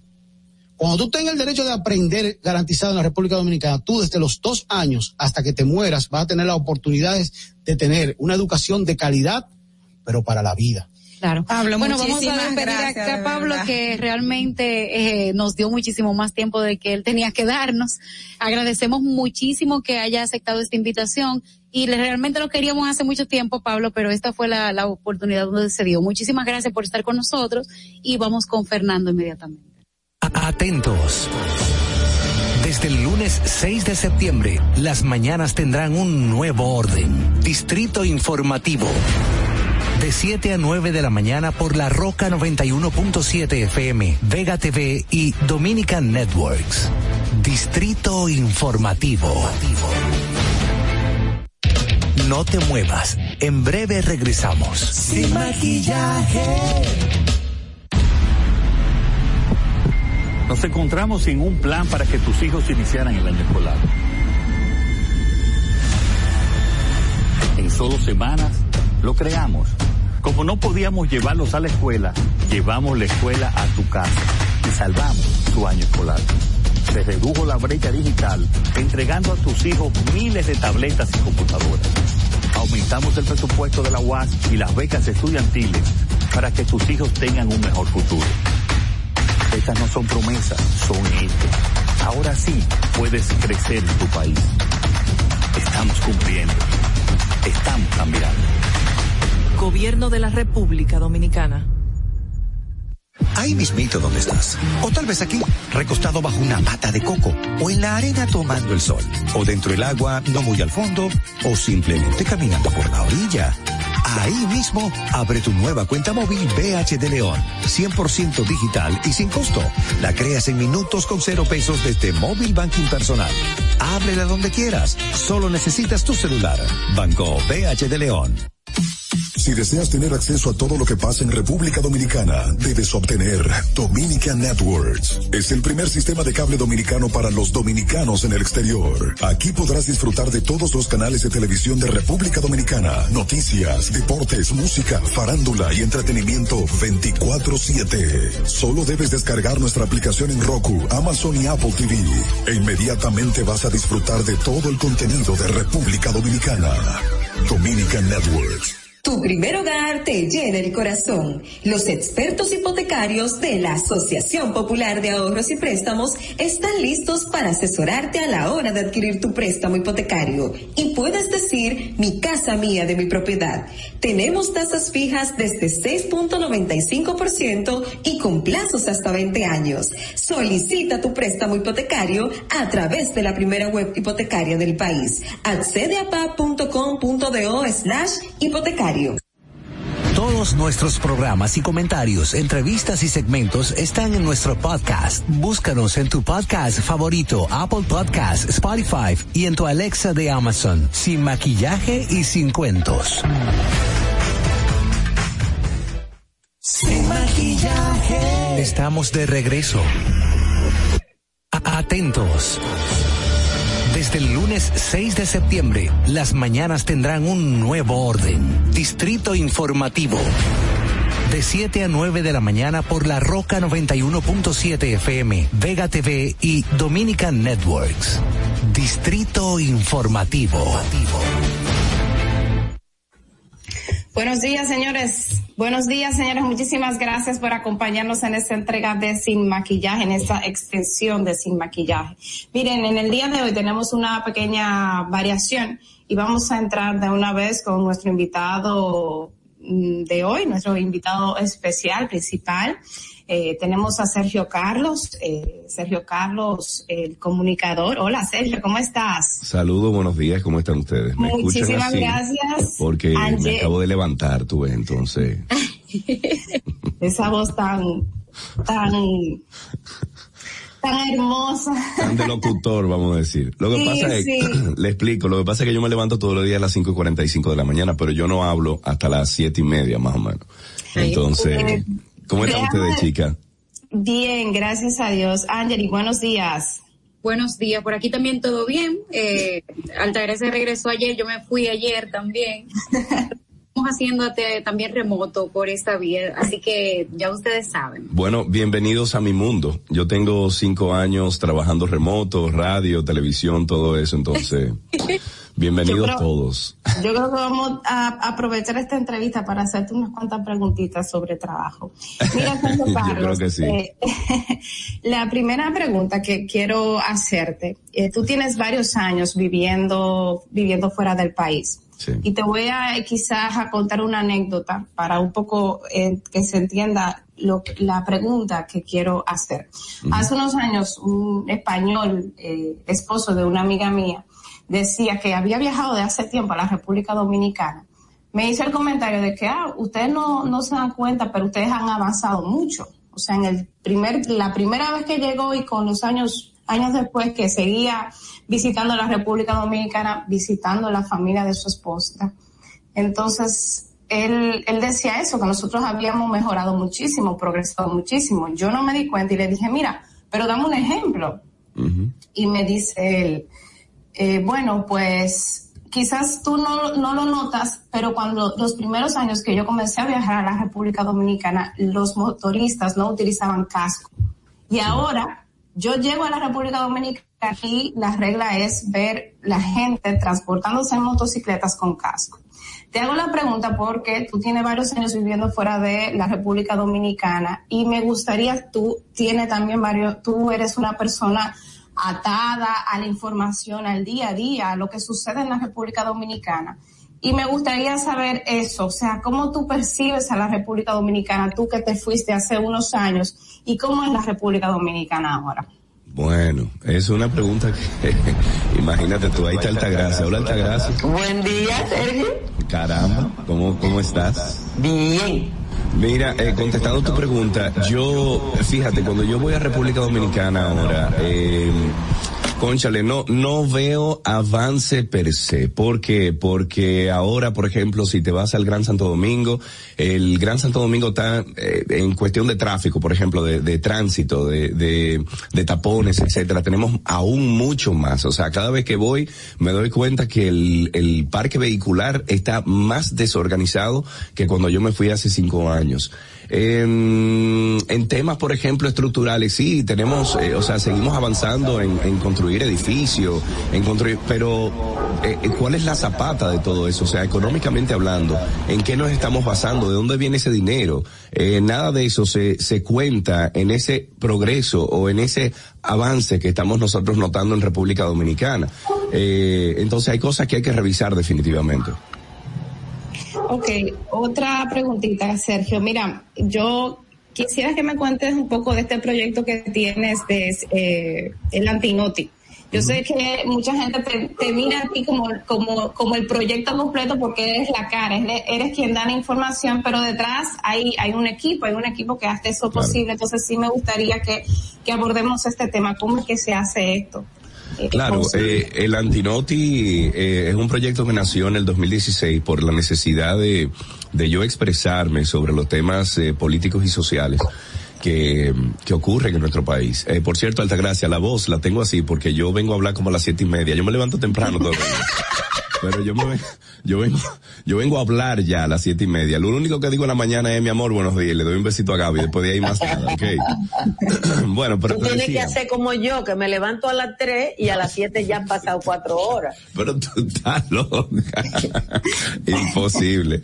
Eh, pero te decía, el Antinoti nació en, de una necesidad que yo tenía de, de expresarme. Digo, a ver, yo siempre lo he hecho, porque si ven, por ejemplo, los años de cuál es tu versión, los años 2000, 2001, Panky Silvia y, y Tony Rojas y un servidor, siempre nos quejábamos de muchísimas cosas, o por lo menos exponíamos eh, de una forma, eh, no jocosa, pero de una forma ligera, exponíamos muchísimos casos. Ahí está, por ejemplo, en el 2003, cuando Hipólito Mejía y sus canchanchanes eh, querían vender por pedazo, por ejemplo, la, eh, ¿cómo se llama esto? Bahía de las Águilas y nosotros armamos una protesta, nos fuimos allá, o sea, hay, hay evidencia de que yo nunca me he querido quedar callado, es lo que te quería decir, eh, o, que mm, estaba buscando la forma de decirlo. Entonces, en el 2016, cuando yo me mudo aquí a Estados Unidos, eh, y comienzo a ver nuestro país desde otra perspectiva, desde la perspectiva de, del, tú sabes, del profesional, del joven profesional que se fue,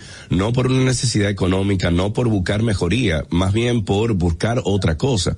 Porque yo llegué aquí a Atlanta con un sueño de yo, por ejemplo, dedicarme, eh, vamos a decir, con un 80% al tema de las películas, act eh, actoral, etcétera y aunque ya, por ejemplo, he actuado en películas de Hollywood, ahora la semana que viene sale el Suicide Squad, que tengo un papelito pequeñito, eso es grande para una persona como yo que vino hace cuatro o cinco años a Estados Unidos y ya está en una película de Hollywood. Entonces, de repente nace el antinoti por ese, por esa razón, porque necesitaba expresarme y luego ha comenzado a, crecer, crecer, crecer. Yo comencé con Orlando Holguín como, como mi guionista y yo era que editaba, yo, bueno, yo duraba 10 horas. Eh, en, sentado en la computadora, yo editando todo y yo preparando todo para 45 segundos, 50 segundos. Y la cosa fue progresando, gente me fue llamando, Sergio, quiero ser parte, Salvador me llamó, eh, bueno, y hoy somos 16 personas que, que estamos trabajando el Antinoti todos los días y conlleva algunas 35 a 40 horas hombre eh, de trabajo. Eh, para poder hacer los 12, 15, 18 minutos que siempre hacemos. Pero es eso, es llevarle la información que ustedes aquí, por ejemplo, todos los días comunican de una forma diferente, de una forma sarcástica, de una forma jocosa, eh, burlarnos de las estupideces de que los políticos cometen eh, porque ellos en cierta eh, desde la eh, desde cierto punto de vista se están burlando de nosotros de los ciudadanos que no nos damos cuenta lo que ellos están haciendo y que nos tragamos los cuentos que ellos en los relatos como decía Marchena que ellos no nos comparten. Entonces ese ese es el esa es la misión del Antinoti comunicar. Eh, una pregunta que, que a propósito de un comentario que hace una televidente, quienes fuimos críticos de la, sobre todo en el último periodo de la administración Medina, eh, ahora recibimos el embate de los peledeístas en las redes que dice que nos hemos convertido en bocina del actual gobierno.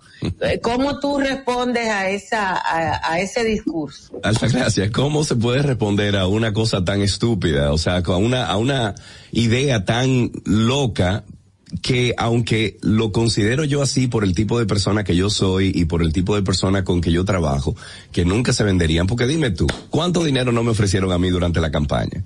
Eh, Ah, y yo estoy seguro que pregunta viene. y no, y yo estoy seguro que a ti también te llaman y te dicen, mira, Altagracia, vamos a cambiar un poquito la forma, entonces yo te voy a apoyar. No, manito, no es así, no todo el mundo es igual. ¿Tú entiendes? Entonces, eh, no tengo por qué contestarle más, enseñarle mi contenido. O sea, vaya al antinoti, mire usted si de verdad eh, sanamente en su mente usted considera que una persona que se exprese así del PLD, que se exprese así del PRM, que se exprese así de la anemia del pueblo, que se exprese así de todos, si en verdad, en verdad usted cree que nosotros nos venderíamos, o que estamos vendidos, o que estamos comprados por un partido. Eso es estúpido, estúpido es eso.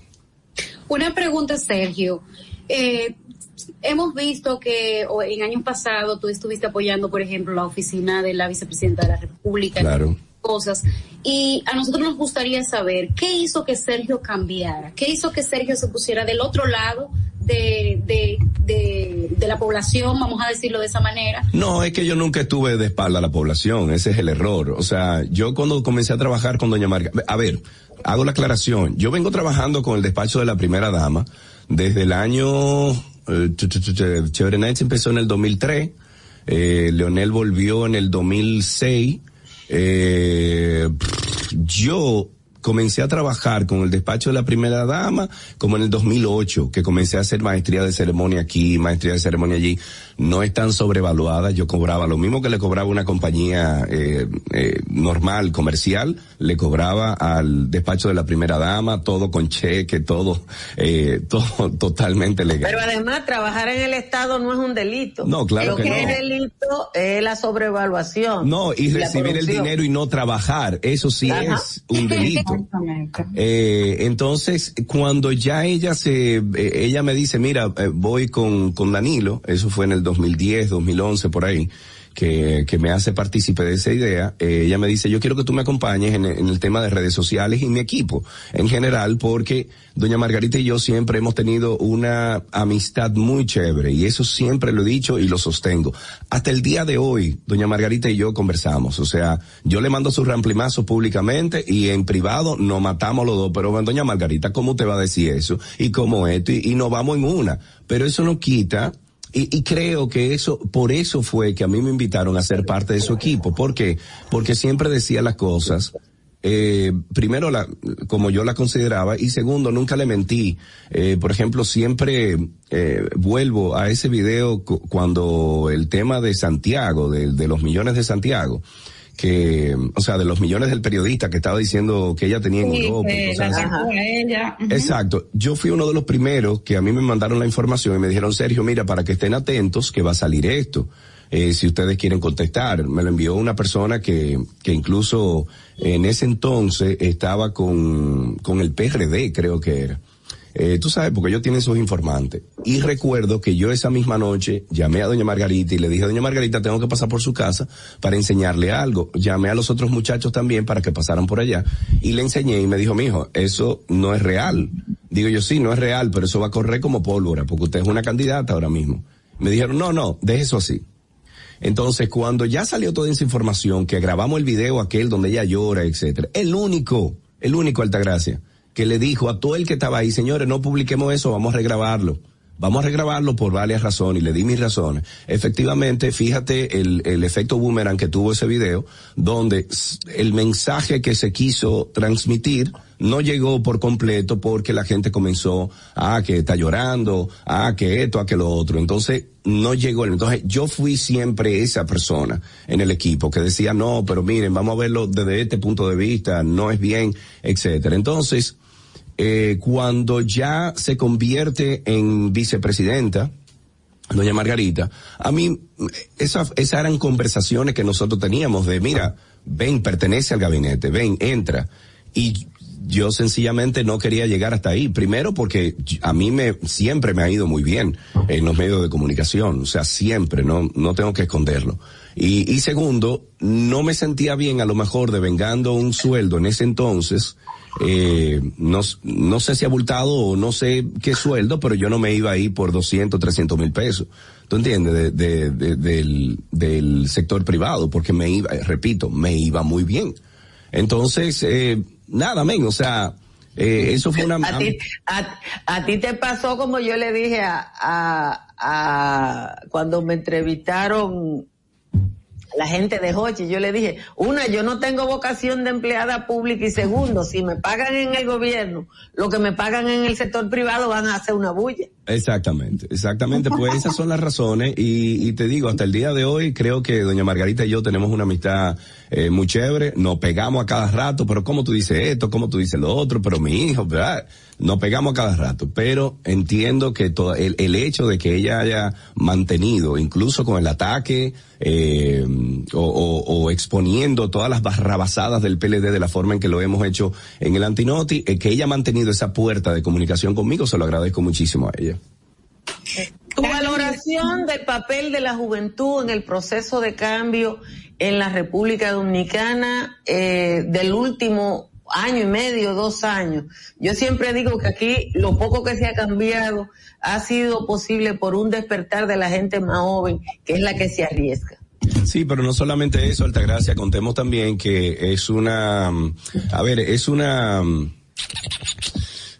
es un grupo de personas y, y yo me voy a incluir ahí porque más o menos ando en esa, eh, en esa escala, pero es una clase media de jóvenes, es una clase media alta y alta, Altagracia que nunca participaba en, uh -huh. en, en política y que en este proceso y luego y yo creo que el gran fuego de eso fue la barrabasada que hicieron ahí con con la segunda eh, ahí en la en la junta central cuando cuando se sí. invalidó la la campaña perdón la la elección las elecciones donde nos dimos cuenta que hay un problema, hay un problema neurálgico en nuestro país, de democracia, de fragilidad de democracia, etcétera. Entonces, cuando tú tienes un grupo de personas que nunca en su vida eh, ha participado de política, ni le importa, porque está, por ejemplo, los fines de semana en Punta Cana, porque está todos los días en un club, porque eh, come en un restaurante, etcétera, y ya se ve afectado por eso, entonces despierta.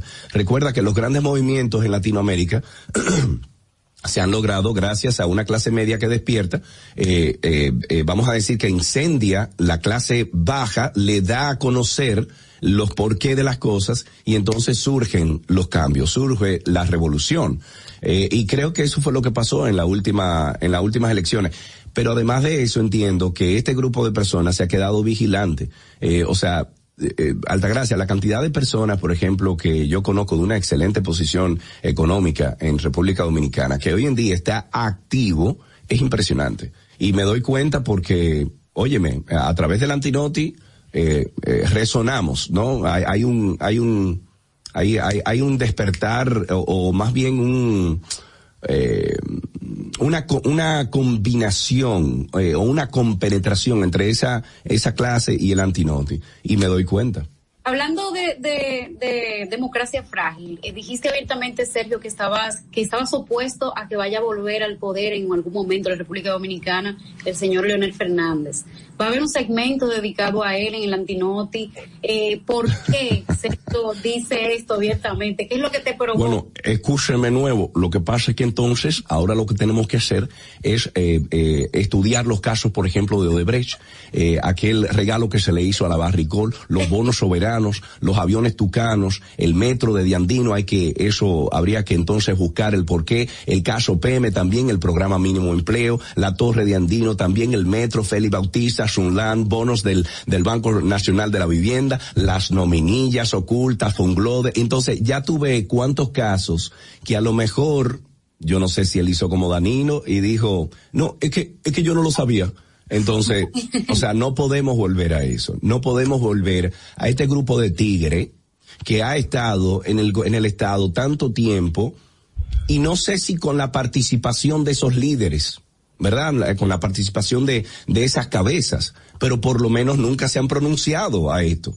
¿Tú entiendes? Entonces no podemos volver atrás. Además, ese señor ha sido tres veces presidente. Tres Él, veces. él ha dicho varias veces. Primero, él dijo una vez, no, lo que pasa es que eh, un presidente, después de ocho años, no busca nada. Entonces, manito, usted tiene más de ocho, usted tiene doce. ¿Qué usted va a buscar? Segundo, ese mismo señor, eh, Leonel Fernández, Conchale, dijo una vez que ellos son la fábrica de presidente. Entonces, si él se atrevió a decir eso dentro del PLD, yo estoy seguro que ahora con la crema innata que se ha ido para la, anemia del pueblo, él puede entonces producir otros presidentes. ¿Qué, qué, ese señor?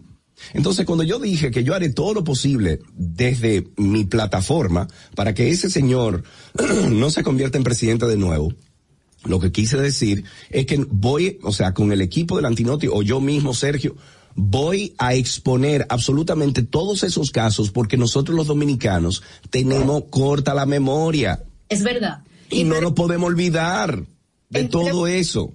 Estoy de acuerdo con eso y también eh, de una forma u otra la fuerza del pueblo se ha estado a través de la comunicación desvinculando del daño que se le hizo al país. Claro, entonces, entonces a eso me referí cuando dije que voy a intentar hacer todo lo posible para que ese señor no sea presidente. Señores, no es que me voy a poner delante de él, la, la, la, la constitución solo permite. Ahora, yo como mi trabajo de, de cuasi periodista o, o como que me llaman a mí payaso, mi, mi, mi traje de payaso me lo pongo y así con mi traje de payaso yo voy a exponer las cosas que no podemos Lo que olvidar pasa, de los gobiernos lo que pasa. Sergio, es que en República Dominicana, contrario a otros países donde los medios fijan posiciones eh, respecto a temas puntuales, en República Dominicana no pasa. En Estados Unidos en las elecciones los periódicos dicen, mi candidato es este y este por esto y por esto. Aquí en República Dominicana uno sabe quién es porque el que sabe leer sabe a quién defiende cada quien, pero no lo dice. Es parte de nuestra hipocresía. De alguna manera tú has roto el molde de la, hipo- de la clásica hipocresía dominicana y entonces uno tiene que cobrar por eso. La otra cosa de que hay anuncios, que... Gracias. ¿Eh? Los periódicos se van llenando de anuncios y en esa medida uno sabe cómo esa parrilla va funcionando. No, no solo por los anuncios. No, pero no, tiene- los es por, la- anuncios es por la línea informativa. Es la línea informativa. Y por los títulos también, blandengue, temas, la omisión de algunos temas. Entonces, aquí no estamos acostumbrados a la decencia de una toma de posición pública y yo creo que esa es la diferencia. Eh, alguien te preguntó qué tú piensas de la política informativa del gobierno de Abinader. Eh, fíjate, diablo, eh, pero mejor que mencionen el nombre de Milagro. ¿Por qué no mencionan el nombre de Milagro? ¿Qué tú crees de Milagro? Mira, eh, eh, Milagro tiene un reto delante de ella, que ya va a cumplir un año, sí, hay, hay cosas que hay que mejorar, como todo el mundo lo hace. Eh, y se lo he comunicado a Milagro en, en varias ocasiones, mira, eh, tú entiendes, considero, porque no puedo decir, mira, hazlo imposible, eh, pero considero, Mila, que se debería tratar este tema de así o asá, eh, deberían de, de matar el gallo en la funda para que las cosas no corran, por ejemplo, con el tema de la tercera vacuna, cuando esa tarde, creo que fue un jueves en la tarde, eh, se anunció, yo inmediatamente le escribí a Milagro y le dije, Milagro, y los detalles. ¿Dónde están los detalles? ¿De dónde usted saca la fuente? ¿De dónde? Ah, no, que eso lo vamos a hacer en rueda de prensa. Y le dije, Milagrito, pero esa rueda de prensa es mañana en la mañana. Me dice, no, eh, a lo mejor el lunes. Digo yo, Milagro. Eso se puede eh, se puede complicar. No, Sergito, mira, coño, pues está bien, no hay problema, no, tú entiendes, ya. Hice, eh, hice mi labor de amigo, que tanto amo a Milagro. Hice mi labor de amigo. Le dije, loca, tiene que decir los detalles. Efectivamente, recordemos que eh, la rueda de prensa fue una semana después, fue un miércoles, cuando durante cinco días, seis días, se le dio fuete al Estado por eh, haber pedido eh, o, o comunicado algo que no tenía todavía fundamento y segundo que no no se habían dicho las fuentes. Entonces eso es muy peligroso pero eh, que puede mejorar todos nosotros podemos mejorar claro que sí.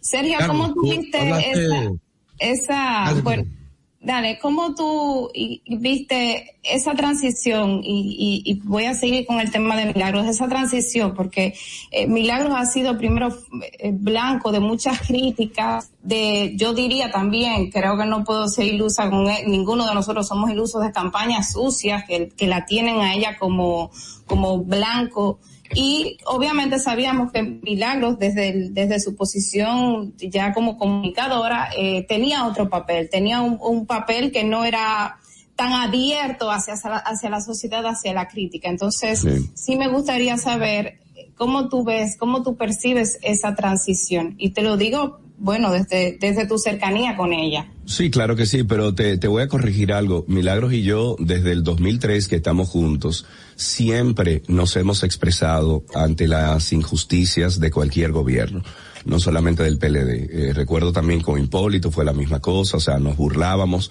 o más bien hacíamos comedia eh, para llevar el mensaje de, de, de, las cosas que estaban pasando.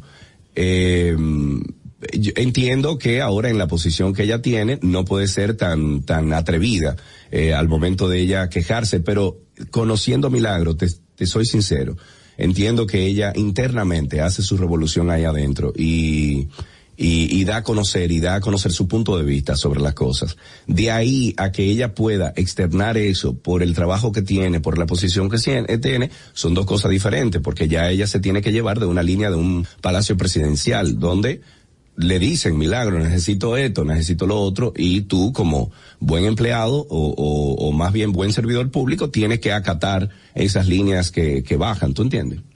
Sergio, nos toca el cierre, pero no me gustaría despedir sin antes preguntarte que me definas el, el poder de un celular ante las injusticias y cómo ni siquiera las tiranías se salvan ante esa caballería. No, manito, eh, nosotros en el Antinoti, yo estoy seguro que si ustedes buscan la métrica también de, del programa de ustedes en YouTube, se dan cuenta que la gran mayoría de personas nos ve a través de un celular. Eh, creo que el 92% de las personas que ven el Antinoti lo hacen desde una tableta o un celular. O sea que eh, hoy en día el, el televisor, que todavía para mí es un placer sentarme delante de un televisor a ver eh, contenido de cualquier tipo, aunque te soy sincero, ayer domingo me pasé el día entero viendo YouTube en el televisor, o sea que eh, esto de las redes sociales nos ha abierto los ojos a mucha gente, nos ha contaminado los ojos a, una gran parte de la población también, porque estamos expuestos a, una, a un contenido que antes era restringido eh, y ahí entra entonces la labor de padres, educar a sus hijos de lo que están viendo, etcétera. Pero el, el celular hoy en día es un aparatico bueno, imagínate que un celular hoy en día tiene, eh, creo que 20 veces el poder que tuvo la computadora del primer viaje a la luna. O sea que ahí te digo todo, es lo que nos está interconectando. Eh, aquí en Estados Unidos, por ejemplo, yo con mi celular, yo pago absolutamente todo. Donde voy, pongo mi celular y ya pago. En China es lo mismo. O sea que el celular se ha vuelto una extensión de todos nosotros para todo tipo de cosas. Ven, muchas gracias. Gracias a ustedes, alta gracias, te love you. un beso grande, chicas. Un placer, me voy para el gimnasio ahora sin hablar. A Qué bien te va. no, bien me va no, que son 44 ya, que hay que. un beso, adiós. Gracias, muchas gracias, Sergio. Atentos. Desde el lunes 6 de septiembre, las mañanas tendrán un nuevo orden. Distrito Informativo de 7 a 9 de la mañana por la Roca 91.7 FM, Vega TV y Dominican Networks. Distrito Informativo. No te muevas. En breve regresamos. Sin maquillaje. Suscríbete a nuestro canal de YouTube, Sin Maquillaje y Sin Cuentos. Allí podrás ver los comentarios, entrevistas y segmentos de nuestro programa, Sin Maquillaje y Sin Cuentos. Suscríbete, dale like dale y comenta. comenta. comenta. Ahí mismito donde estás. O tal vez aquí, recostado bajo una mata de coco. O en la arena tomando el sol. O dentro del agua, no muy al fondo. O simplemente caminando por la orilla. Ahí mismo, abre tu nueva cuenta móvil BH de León, 100% digital y sin costo. La creas en minutos con cero pesos desde Móvil Banking Personal. Ábrela donde quieras, solo necesitas tu celular. Banco BH de León. Todos nuestros programas y comentarios, entrevistas y segmentos están en nuestro podcast. Búscanos en tu podcast favorito, Apple Podcast, Spotify y en tu Alexa de Amazon, sin maquillaje y sin cuentos.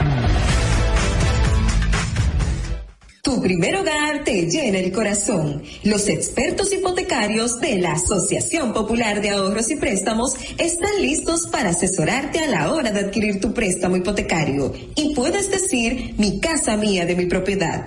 Tenemos tasas fijas desde 6.95% y con plazos hasta 20 años. Solicita tu préstamo hipotecario a través de la primera web hipotecaria del país. Accede a pa.com.do slash hipotecario. Síguenos en nuestra cuenta de Instagram para enterarte de todo lo que pasa en nuestro programa. Arroba sin maquillaje y sin cuentos. El país demandaba justicia. Porque algunos se creían intocables. Pero esto cambió. Inmediatamente nombramos una Procuradora General independiente para enfrentar la impunidad y la corrupción sin culpables favoritos y sin vacas sagradas, para recuperar lo que te pertenece. Por primera vez tenemos un gobierno que no interviene en el Poder Judicial. Estas no son promesas, son hechos cumplidos. Ahora sí, vivimos en un país más justo. Estamos cumpliendo. Estamos cambiando. Gobierno de la República Dominicana. En Sin Maquillaje y Sin Cuentos queremos escucharte. Envíanos tus notas de voz con tus preguntas, comentarios, desahogos y denuncias al 862-320-0075. Sin Maquillaje. Estamos de regreso. A- Atentos.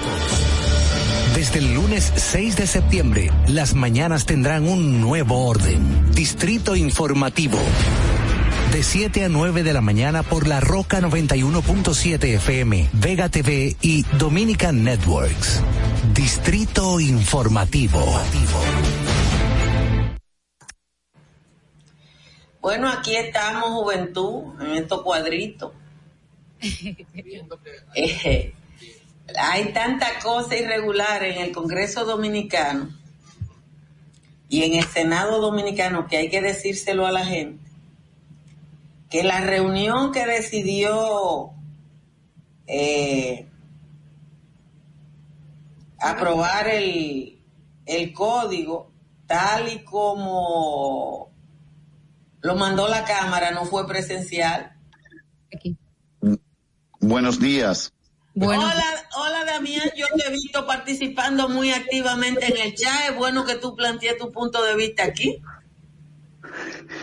Eh, buenos días. Lo, primero que, que quería decir, o sea, con relación al, yo siempre participo y aunque, y aunque a veces no participe, eh, siempre les sigo con mucho entusiasmo y con mucho, eh, digamos, con mucho cariño.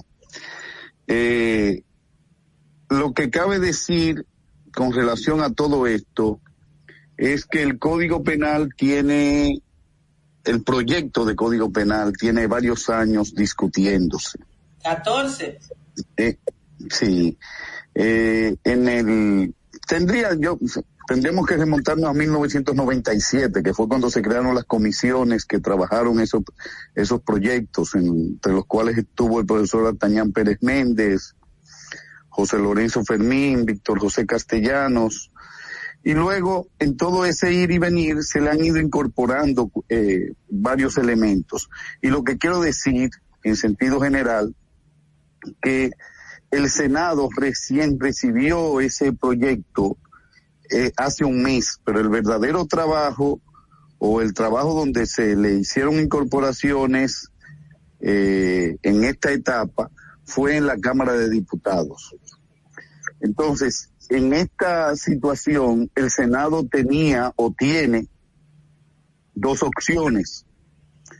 Hacer una discusión profunda y al detalle de toda la letra del Código Penal eh, y, y, y, probablemente que eh, por falta de tiempo que perimiese el proyecto, entonces tendría que volver de cero, ser reintroducido en una de las dos cámaras y empezar una discusión que pudiera tomarse otros 14 años u otros 10 años.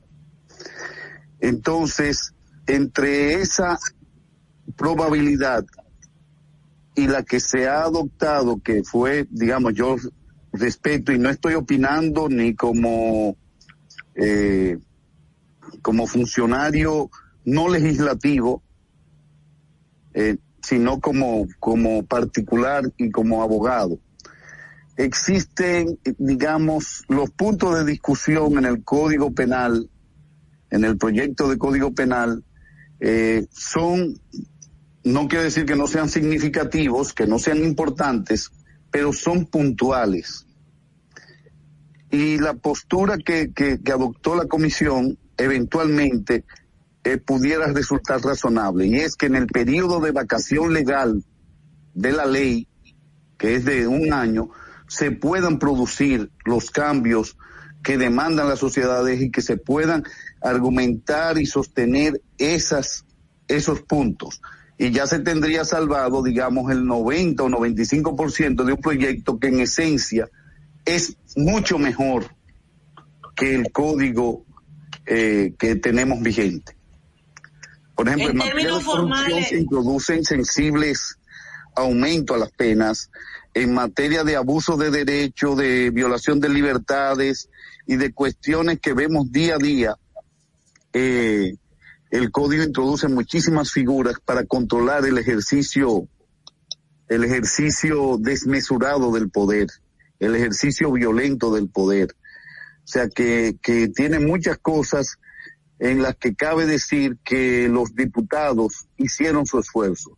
Es decir, José Horacio eh, Rodríguez, eh, Grullón, eh, Omar Fernández, y todos los que estuvieron allí en esa comisión hicieron un trabajo.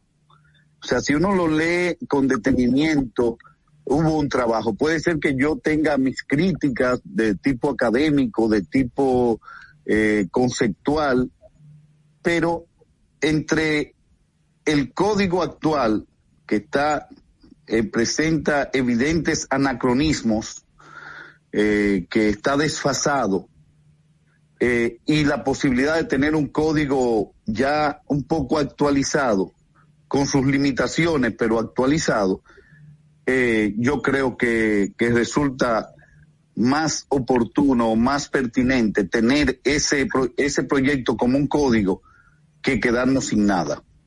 Esa es la, ese es, digamos, la, la conclusión que pudiéramos eh, apuntar.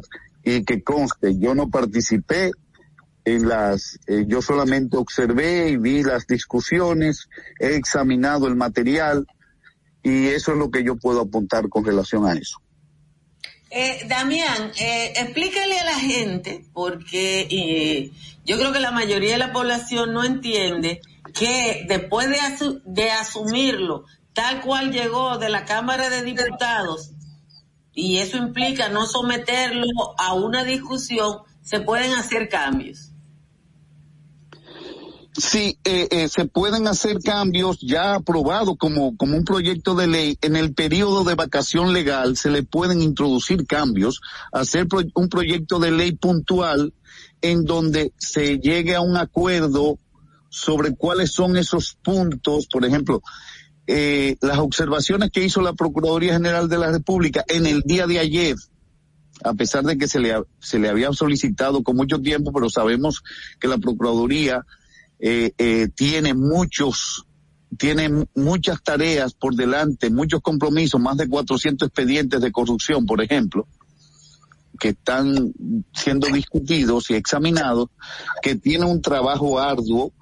En, eh, fue apenas en el día de ayer cuando hicieron unas observaciones que son muy pertinentes. Lo mismo el Ministerio de eh, la, la el gabinete de, atención a la niñez y a la adolescencia eh, y los diferentes grupos han hecho observaciones. La mayoría de las observaciones han girado en, en torno al tema de las tres causales y en torno al tema de la discriminación, el artículo 187.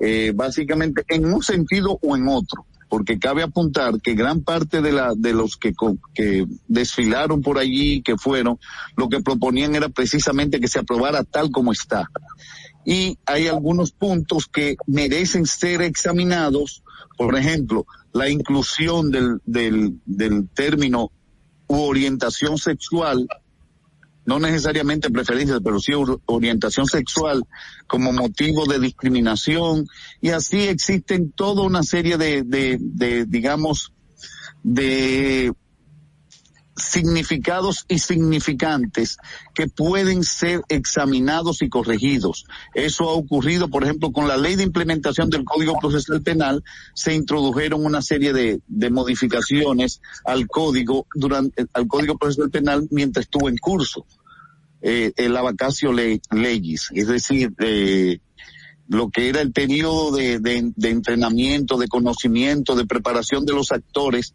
porque aquí los abogados y abogadas y los operadores tendrán que volver a estudiar derecho penal para, eh, por lo menos derecho penal especial, para poder, eh, ¿cómo decir?, manejar lo que son algunos tipos penales nuevos. la policía va a tener que adoctrinarse y entender que no puede hacer un registro arbitrario, de que no puedes detener a una persona y detenerlo sin un motivo, o sea, toda una serie de que no podrá prohibirle el derecho a la llamada porque cada una de esas actuaciones tienen consecuencias penales graves para los policías. Una última, una última pregunta. Eh, eh, Damián, eh, esos cambios tienen que ser leyes que modifican al código como ley. Correcto, tendría que hacerse así, pero hay suficiente tiempo porque habría un año para hacerlas, siempre y cuando sean puntuales. Porque si es volver a volver a discutir lo que en un 90 o 95% es aceptable y donde todo el mundo está de acuerdo, es solamente en aquellas partes en donde hay un desacuerdo, en donde deben buscarse esas esas eh, eh, precisiones es lo que es lo que aparentemente decidieron los los los miembros de la comisión porque eso todavía no ha ido al hemiciclo eso fue en la comisión. Sí eh, eh, eh, estaba examinando el proyecto de ley. la comisión se reunió por primera vez la comisión se reúne de manera virtual yo no sé si si eso se puede objetar porque tradicionalmente el Congreso nada más ha sesionado. No, no, los que no pueden, los que no pueden sesionar, el hemiciclo no puede sesionar. Tiene que mantenerse abierto, el hemiciclo, es decir, el pleno. Pero las comisiones durante el año de la pandemia, cuando estaban, sesionaron de manera habitual. Es decir, eh, eh, no sesionaron, se reunieron, porque no es una sesión. Sí, una reunión. Es una reunión de trabajo. Y ellos, claro, ellos, ellos han estado eh, a lo largo del año, del, de, mientras estuvo el COVID, eh, digamos, no, sigue, pero que estuvo, digamos, en sus, en, en sus buenas, como diríamos, mientras el COVID estuvo, hubo, reuniones de trabajo virtuales permanentemente. Bueno, pues esa, era una, una, discusión, digamos, procedimental que estuvo en, en, en cosas, pero no es algo nuevo en el, en el Congreso de la República. Bueno, pues ese es el, es el, eh, el, tema. Eh, realmente eh, hay dos, dos, dos posiciones, una, una posición que según, eh, eh, digamos, eh, una que sostiene mi buena amiga y querida amiga y admirada amiga eh, Farideh Raful, el, el colega doctor Pedro Catrén y mi querido eh, paisano eh, Antonio Taveras. Ellos tienen una posición, los demás tienen otra, porque eh, Penimiese, o sea, porque eh, el, el, eh, con apenas una semana de trabajo pendiente, eh, la posibilidad era de que si hacían observaciones en la Cámara de Diputados no iban a tener tiempo para, para, para conocerlas y entonces el, el, el proyecto iba a perimir, entonces tendría que iniciar de cero en la próxima legislatura o cuando alguien lo reintrodujera el año que viene o dentro de dos años, etcétera. Es decir, que ese era, ese es la, el dilema eh, procedimental por esa regla constitucional de que si un proyecto le pasan dos legislaturas y no es aprobado, entonces perime y hay que empezar de nuevo. Probablemente lo que tendría que, que, que examinarse es la lógica de esa, de esa, de esa disposición constitucional. Bueno, gracias Feli Damián Olivares por haber estado con nosotros y gracias por ser un, un Un abrazo, un abrazo a todos y a todas. Bueno. Señores, muchísimas gracias por estar con nosotros en el día de hoy. Ustedes saben que estamos aquí a través de la Roca 91.7 de lunes a viernes en este su canal sin maquillaje y sin cuento. Señores, muchísimas gracias por estar con nosotros y nos vemos en una próxima edición de Sin maquillaje y sin cuentos. Atentos. Desde el lunes 6 de septiembre, las mañanas tendrán un nuevo orden. Distrito Informativo. De 7 a 9 de la mañana por la Roca 91.7 FM, Vega TV y Dominican Networks. Distrito Informativo. Dominica Networks presentó a Sin Maquillaje y Sin Cuentos. Sin maquillaje.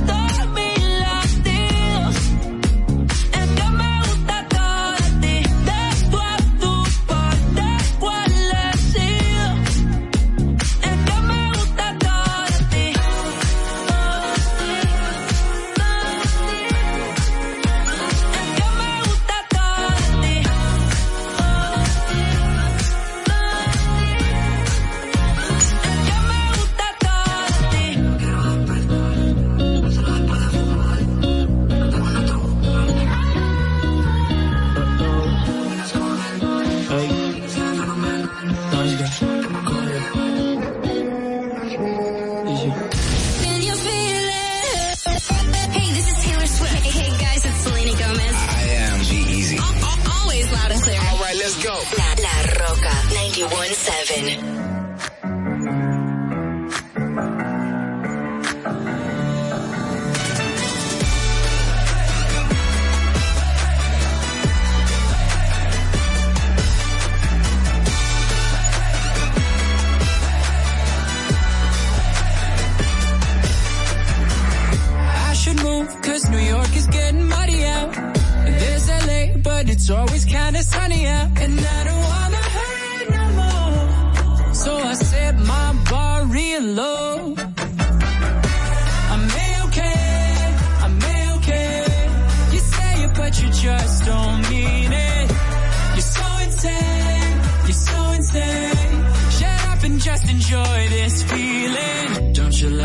Don't you love it? No, I ain't happy yet.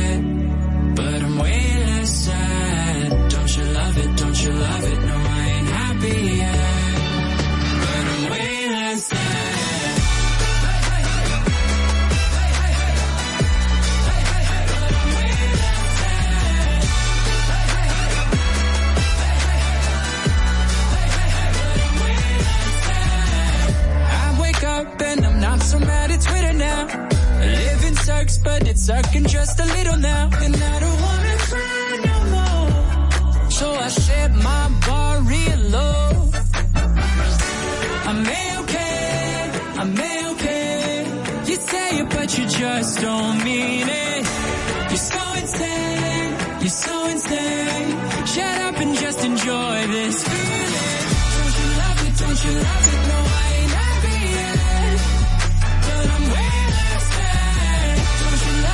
You're not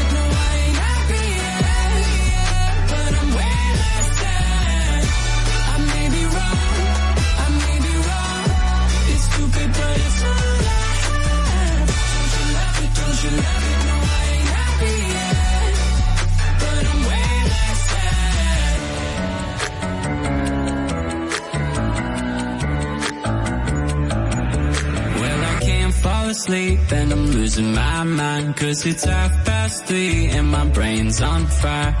I've been counting sheep but the sheep all died And I'm trying too hard but I can't not try. Well I can't fall asleep and I'm losing my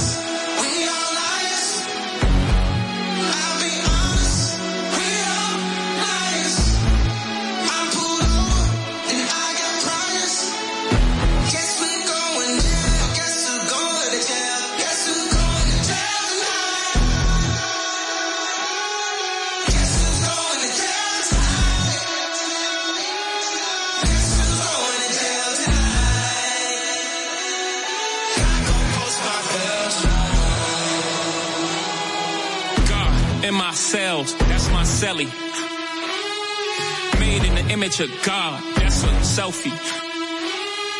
Pray five times a day. So many felonies. Who gon' post my bell? Lord, help me.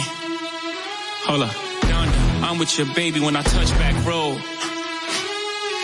Him stop all of that red cat. We going home. Not me with all of these sins. Casting stones. This might be the return of the throne. Throne and Jesus, like Moses and Jesus. You're not in control of my thesis. You already know what I think by think pieces. For you actually already told you who you think he is. Don't try to jail my thoughts and think precincts. I can't be controlled with programming presets.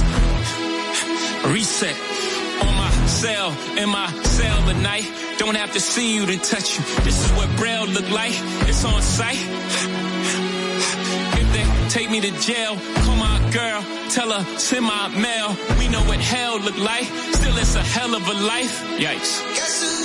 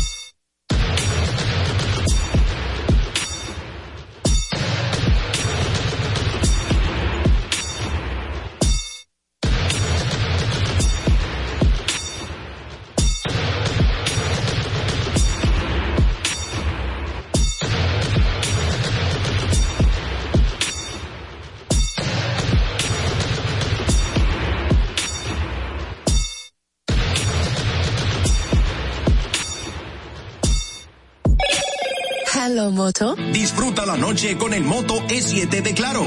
Toma fotos y videos nítidos de noche y de día con su cámara de 48 megapíxeles. Disfruta de tus juegos y películas favoritas en la super pantalla Max Vision HD Plus de 6.5 pulgadas. Moto E7 para estar siempre conectado. Adquiérelo en cómodas cuotas a través de tienda en línea con delivery gratis o en puntos de venta Claro. En Claro, estamos para ti.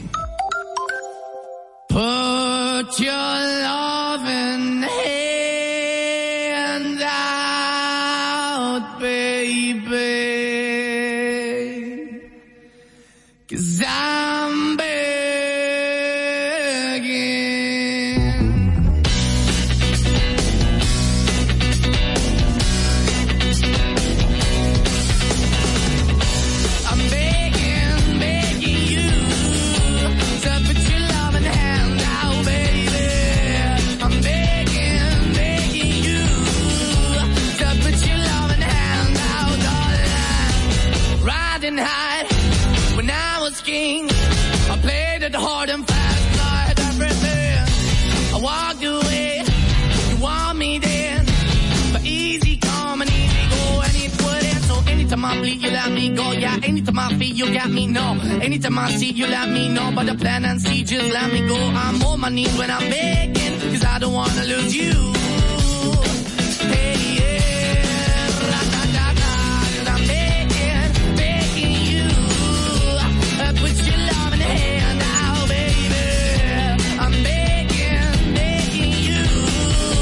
Uh, Put your love in the hand now, darling. I need you to understand. Try so hard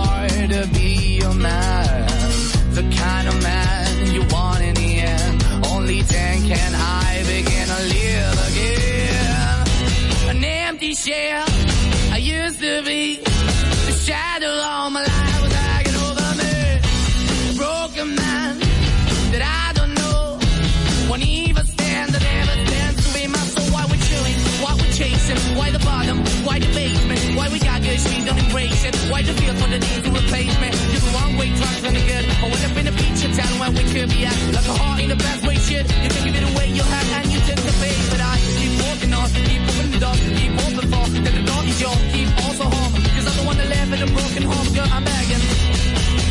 Yeah, yeah, yeah, I'm begging.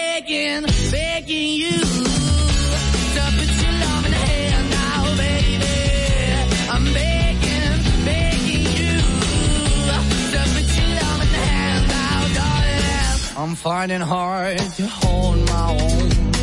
Just can't make it all alone.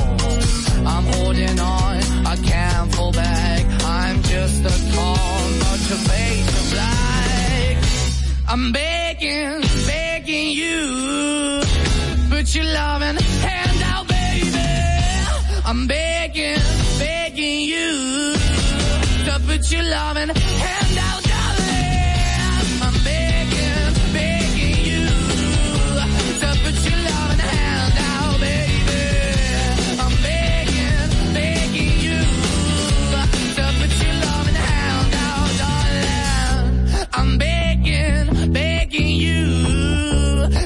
your loving hand out, baby. I'm begging, begging you, to put your loving hand out.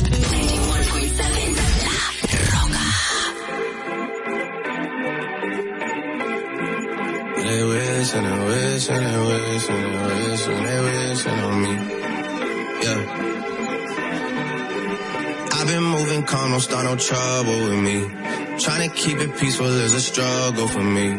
Don't pull up at 6 a.m. to cuddle with me. You know how I like it when you loving on me. I don't wanna die for them to miss me. Yes, I see the things that they wishing on me. Hope I got some brothers that outlive me. They gon' tell the story, shit was different with me. God's plan, God's plan. I hold back, sometimes I won't. I feel good, sometimes I don't. Hey, no. I finesse down Western Road. Hey, next. Might go down to G-O-D. Yeah, wait. I go hard on Southside G. Yeah, wait. I make sure that Northside E. And still. Bad things. It's a lot of bad things that they wish and they wish and they wish and they wish and they wishing on me.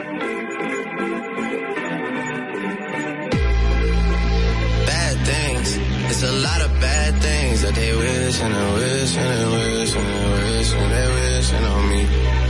Yeah. Hey, hey. She say, do you love me? I tell her only partly. I only love my bed and my mom. I'm sorry. 50 dub, I even got it tatted on me. 81, they'll bring the crashers to the party. And you know me. Turn the 02 into the 03, dog. 40 there be no me. Imagine if I never met the broskies. God's plan. God's plan. I can't do this on my own. Hey, no. Someone watching this shit close. Yup, close. I've been me since Scarlet Road. Hey, road. Hey. Might go down as G-O-D. Yup, wait. I go hard on Southside G. Hey, wait. I make sure that Northside E. Yeah. And still. Bad things. It's a lot of bad things that they wishing and wishing and wishing and wishing they wishing on me.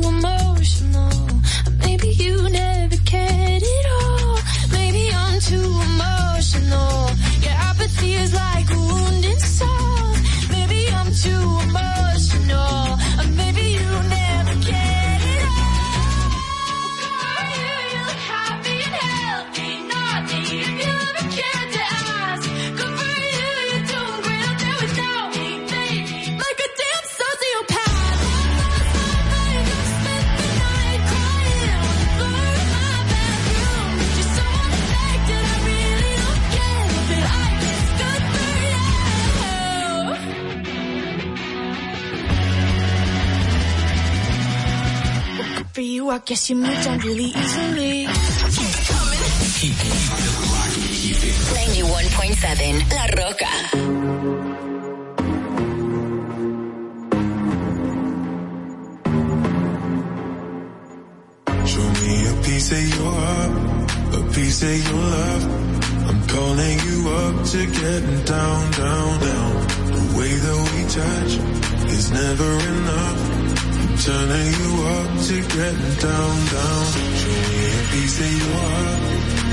say your love.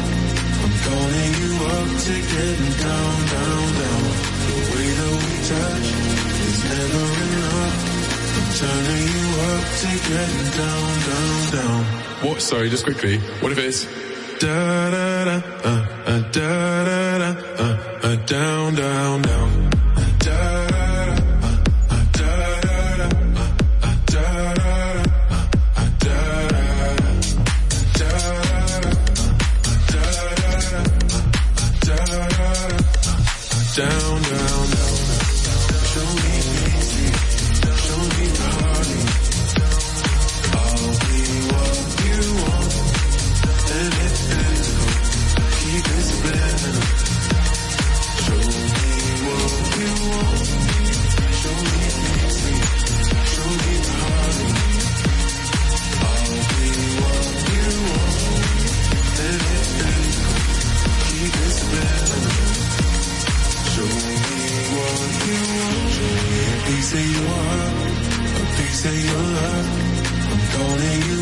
are getting down, down, down. The way that we touch is never enough. I'm turning you up to getting down, down, down. Da da uh, uh, da da uh, da da da da down, down, down.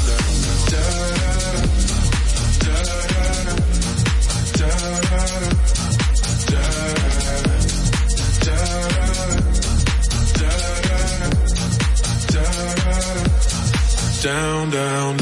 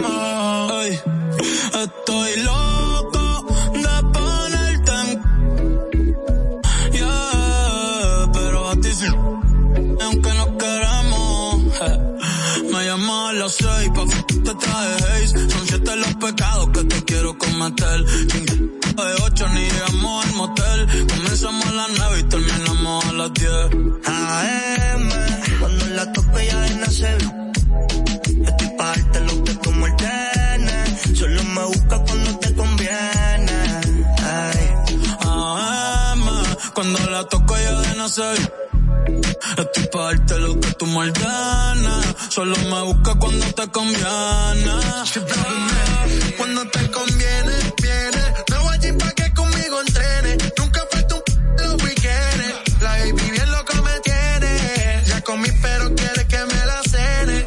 A la una los dos bajamos el estrés. Cuando la puse, fue que la enamoré. A las cinco terminamos y la dejé a las seis. He tenido ganas de volverla a ver. La recojo en la B8, a eso de las nueve. Allá le doy un 10 por lo rico que se mueve. Está haciendo calor, pero se abajo la llueve.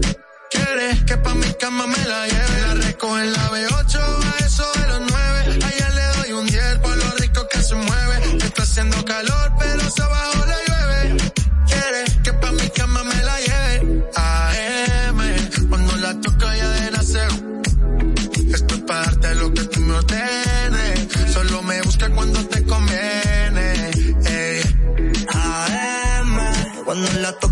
Nacer.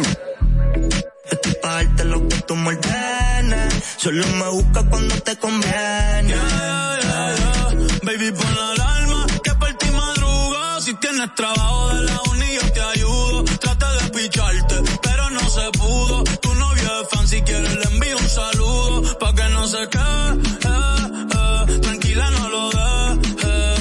Eh, dile que tú y yo somos amigos y quiero que me aconsejes. Artista, quieres que lo.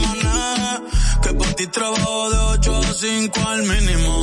Cuando tú lo mueves, mami, son lo máximo. Me mira y tú sabes que me pongo tímido. Prendemos y eso se me quita rápido. Pichea todo y vámonos pa' mí cono. Que hoy el sueño que en el avión lo hacíamos. Pide lo que sea, baby, a ti no te digo que no. Salimos de noche y llegamos a M.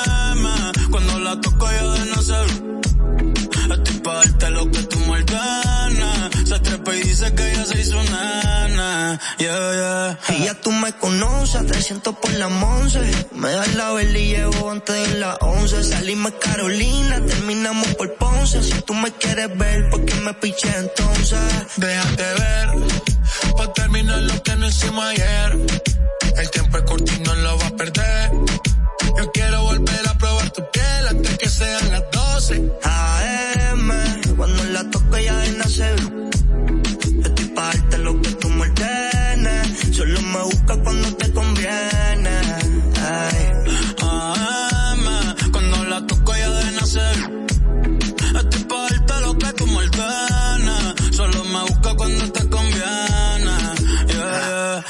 Yeah,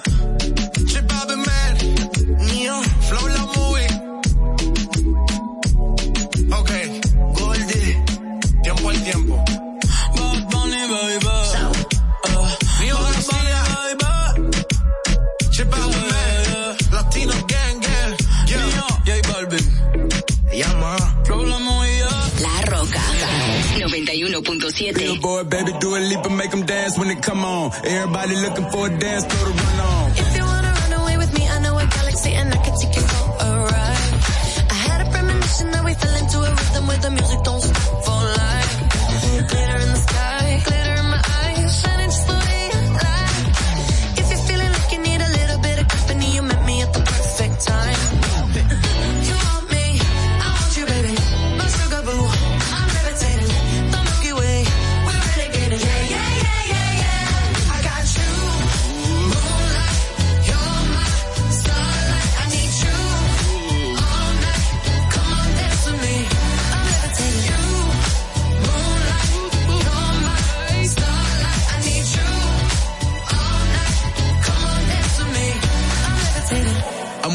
greatest, ain't no debating on it. I'm still levitated, I'm heavily medicated. Ironic, I gave him love and they end up hating on me. She told me she loved me and she been waiting. Been fighting hard for your love and I'm running thin on my patience. Needing someone to hug, even took it back to the basics. You see what you got me out here doing? Might have threw me off, but can't nobody stop the movement. Uh-uh, let's go. Left foot, right foot, levitating. Pop stars, do a leap with the baby. Had to lace my shoes for all the blessings I was chasing. If I ever slip, I fall into a better situation. So catch up, go put some cheese on it, get out and get your bread up. They always leave when you fall, but you run together. Weight of the world on my shoulders, I kept my head up. Now baby, stand up, cause girl, you.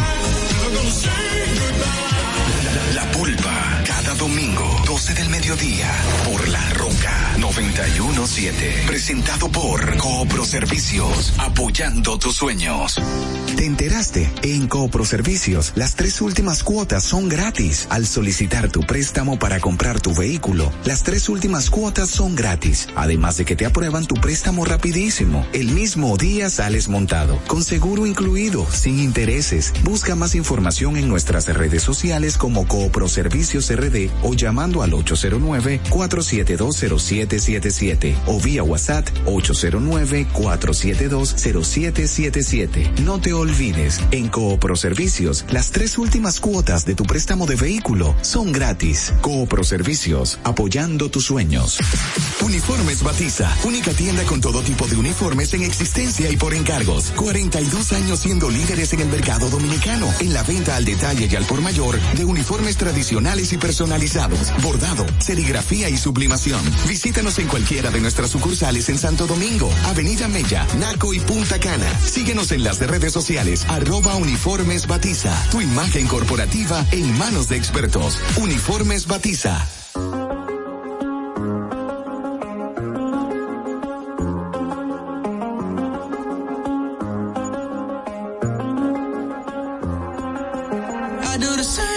I told you that I never would. I told you I changed, even when I knew I never could. Know that I can't find nobody else as good as you. I need you to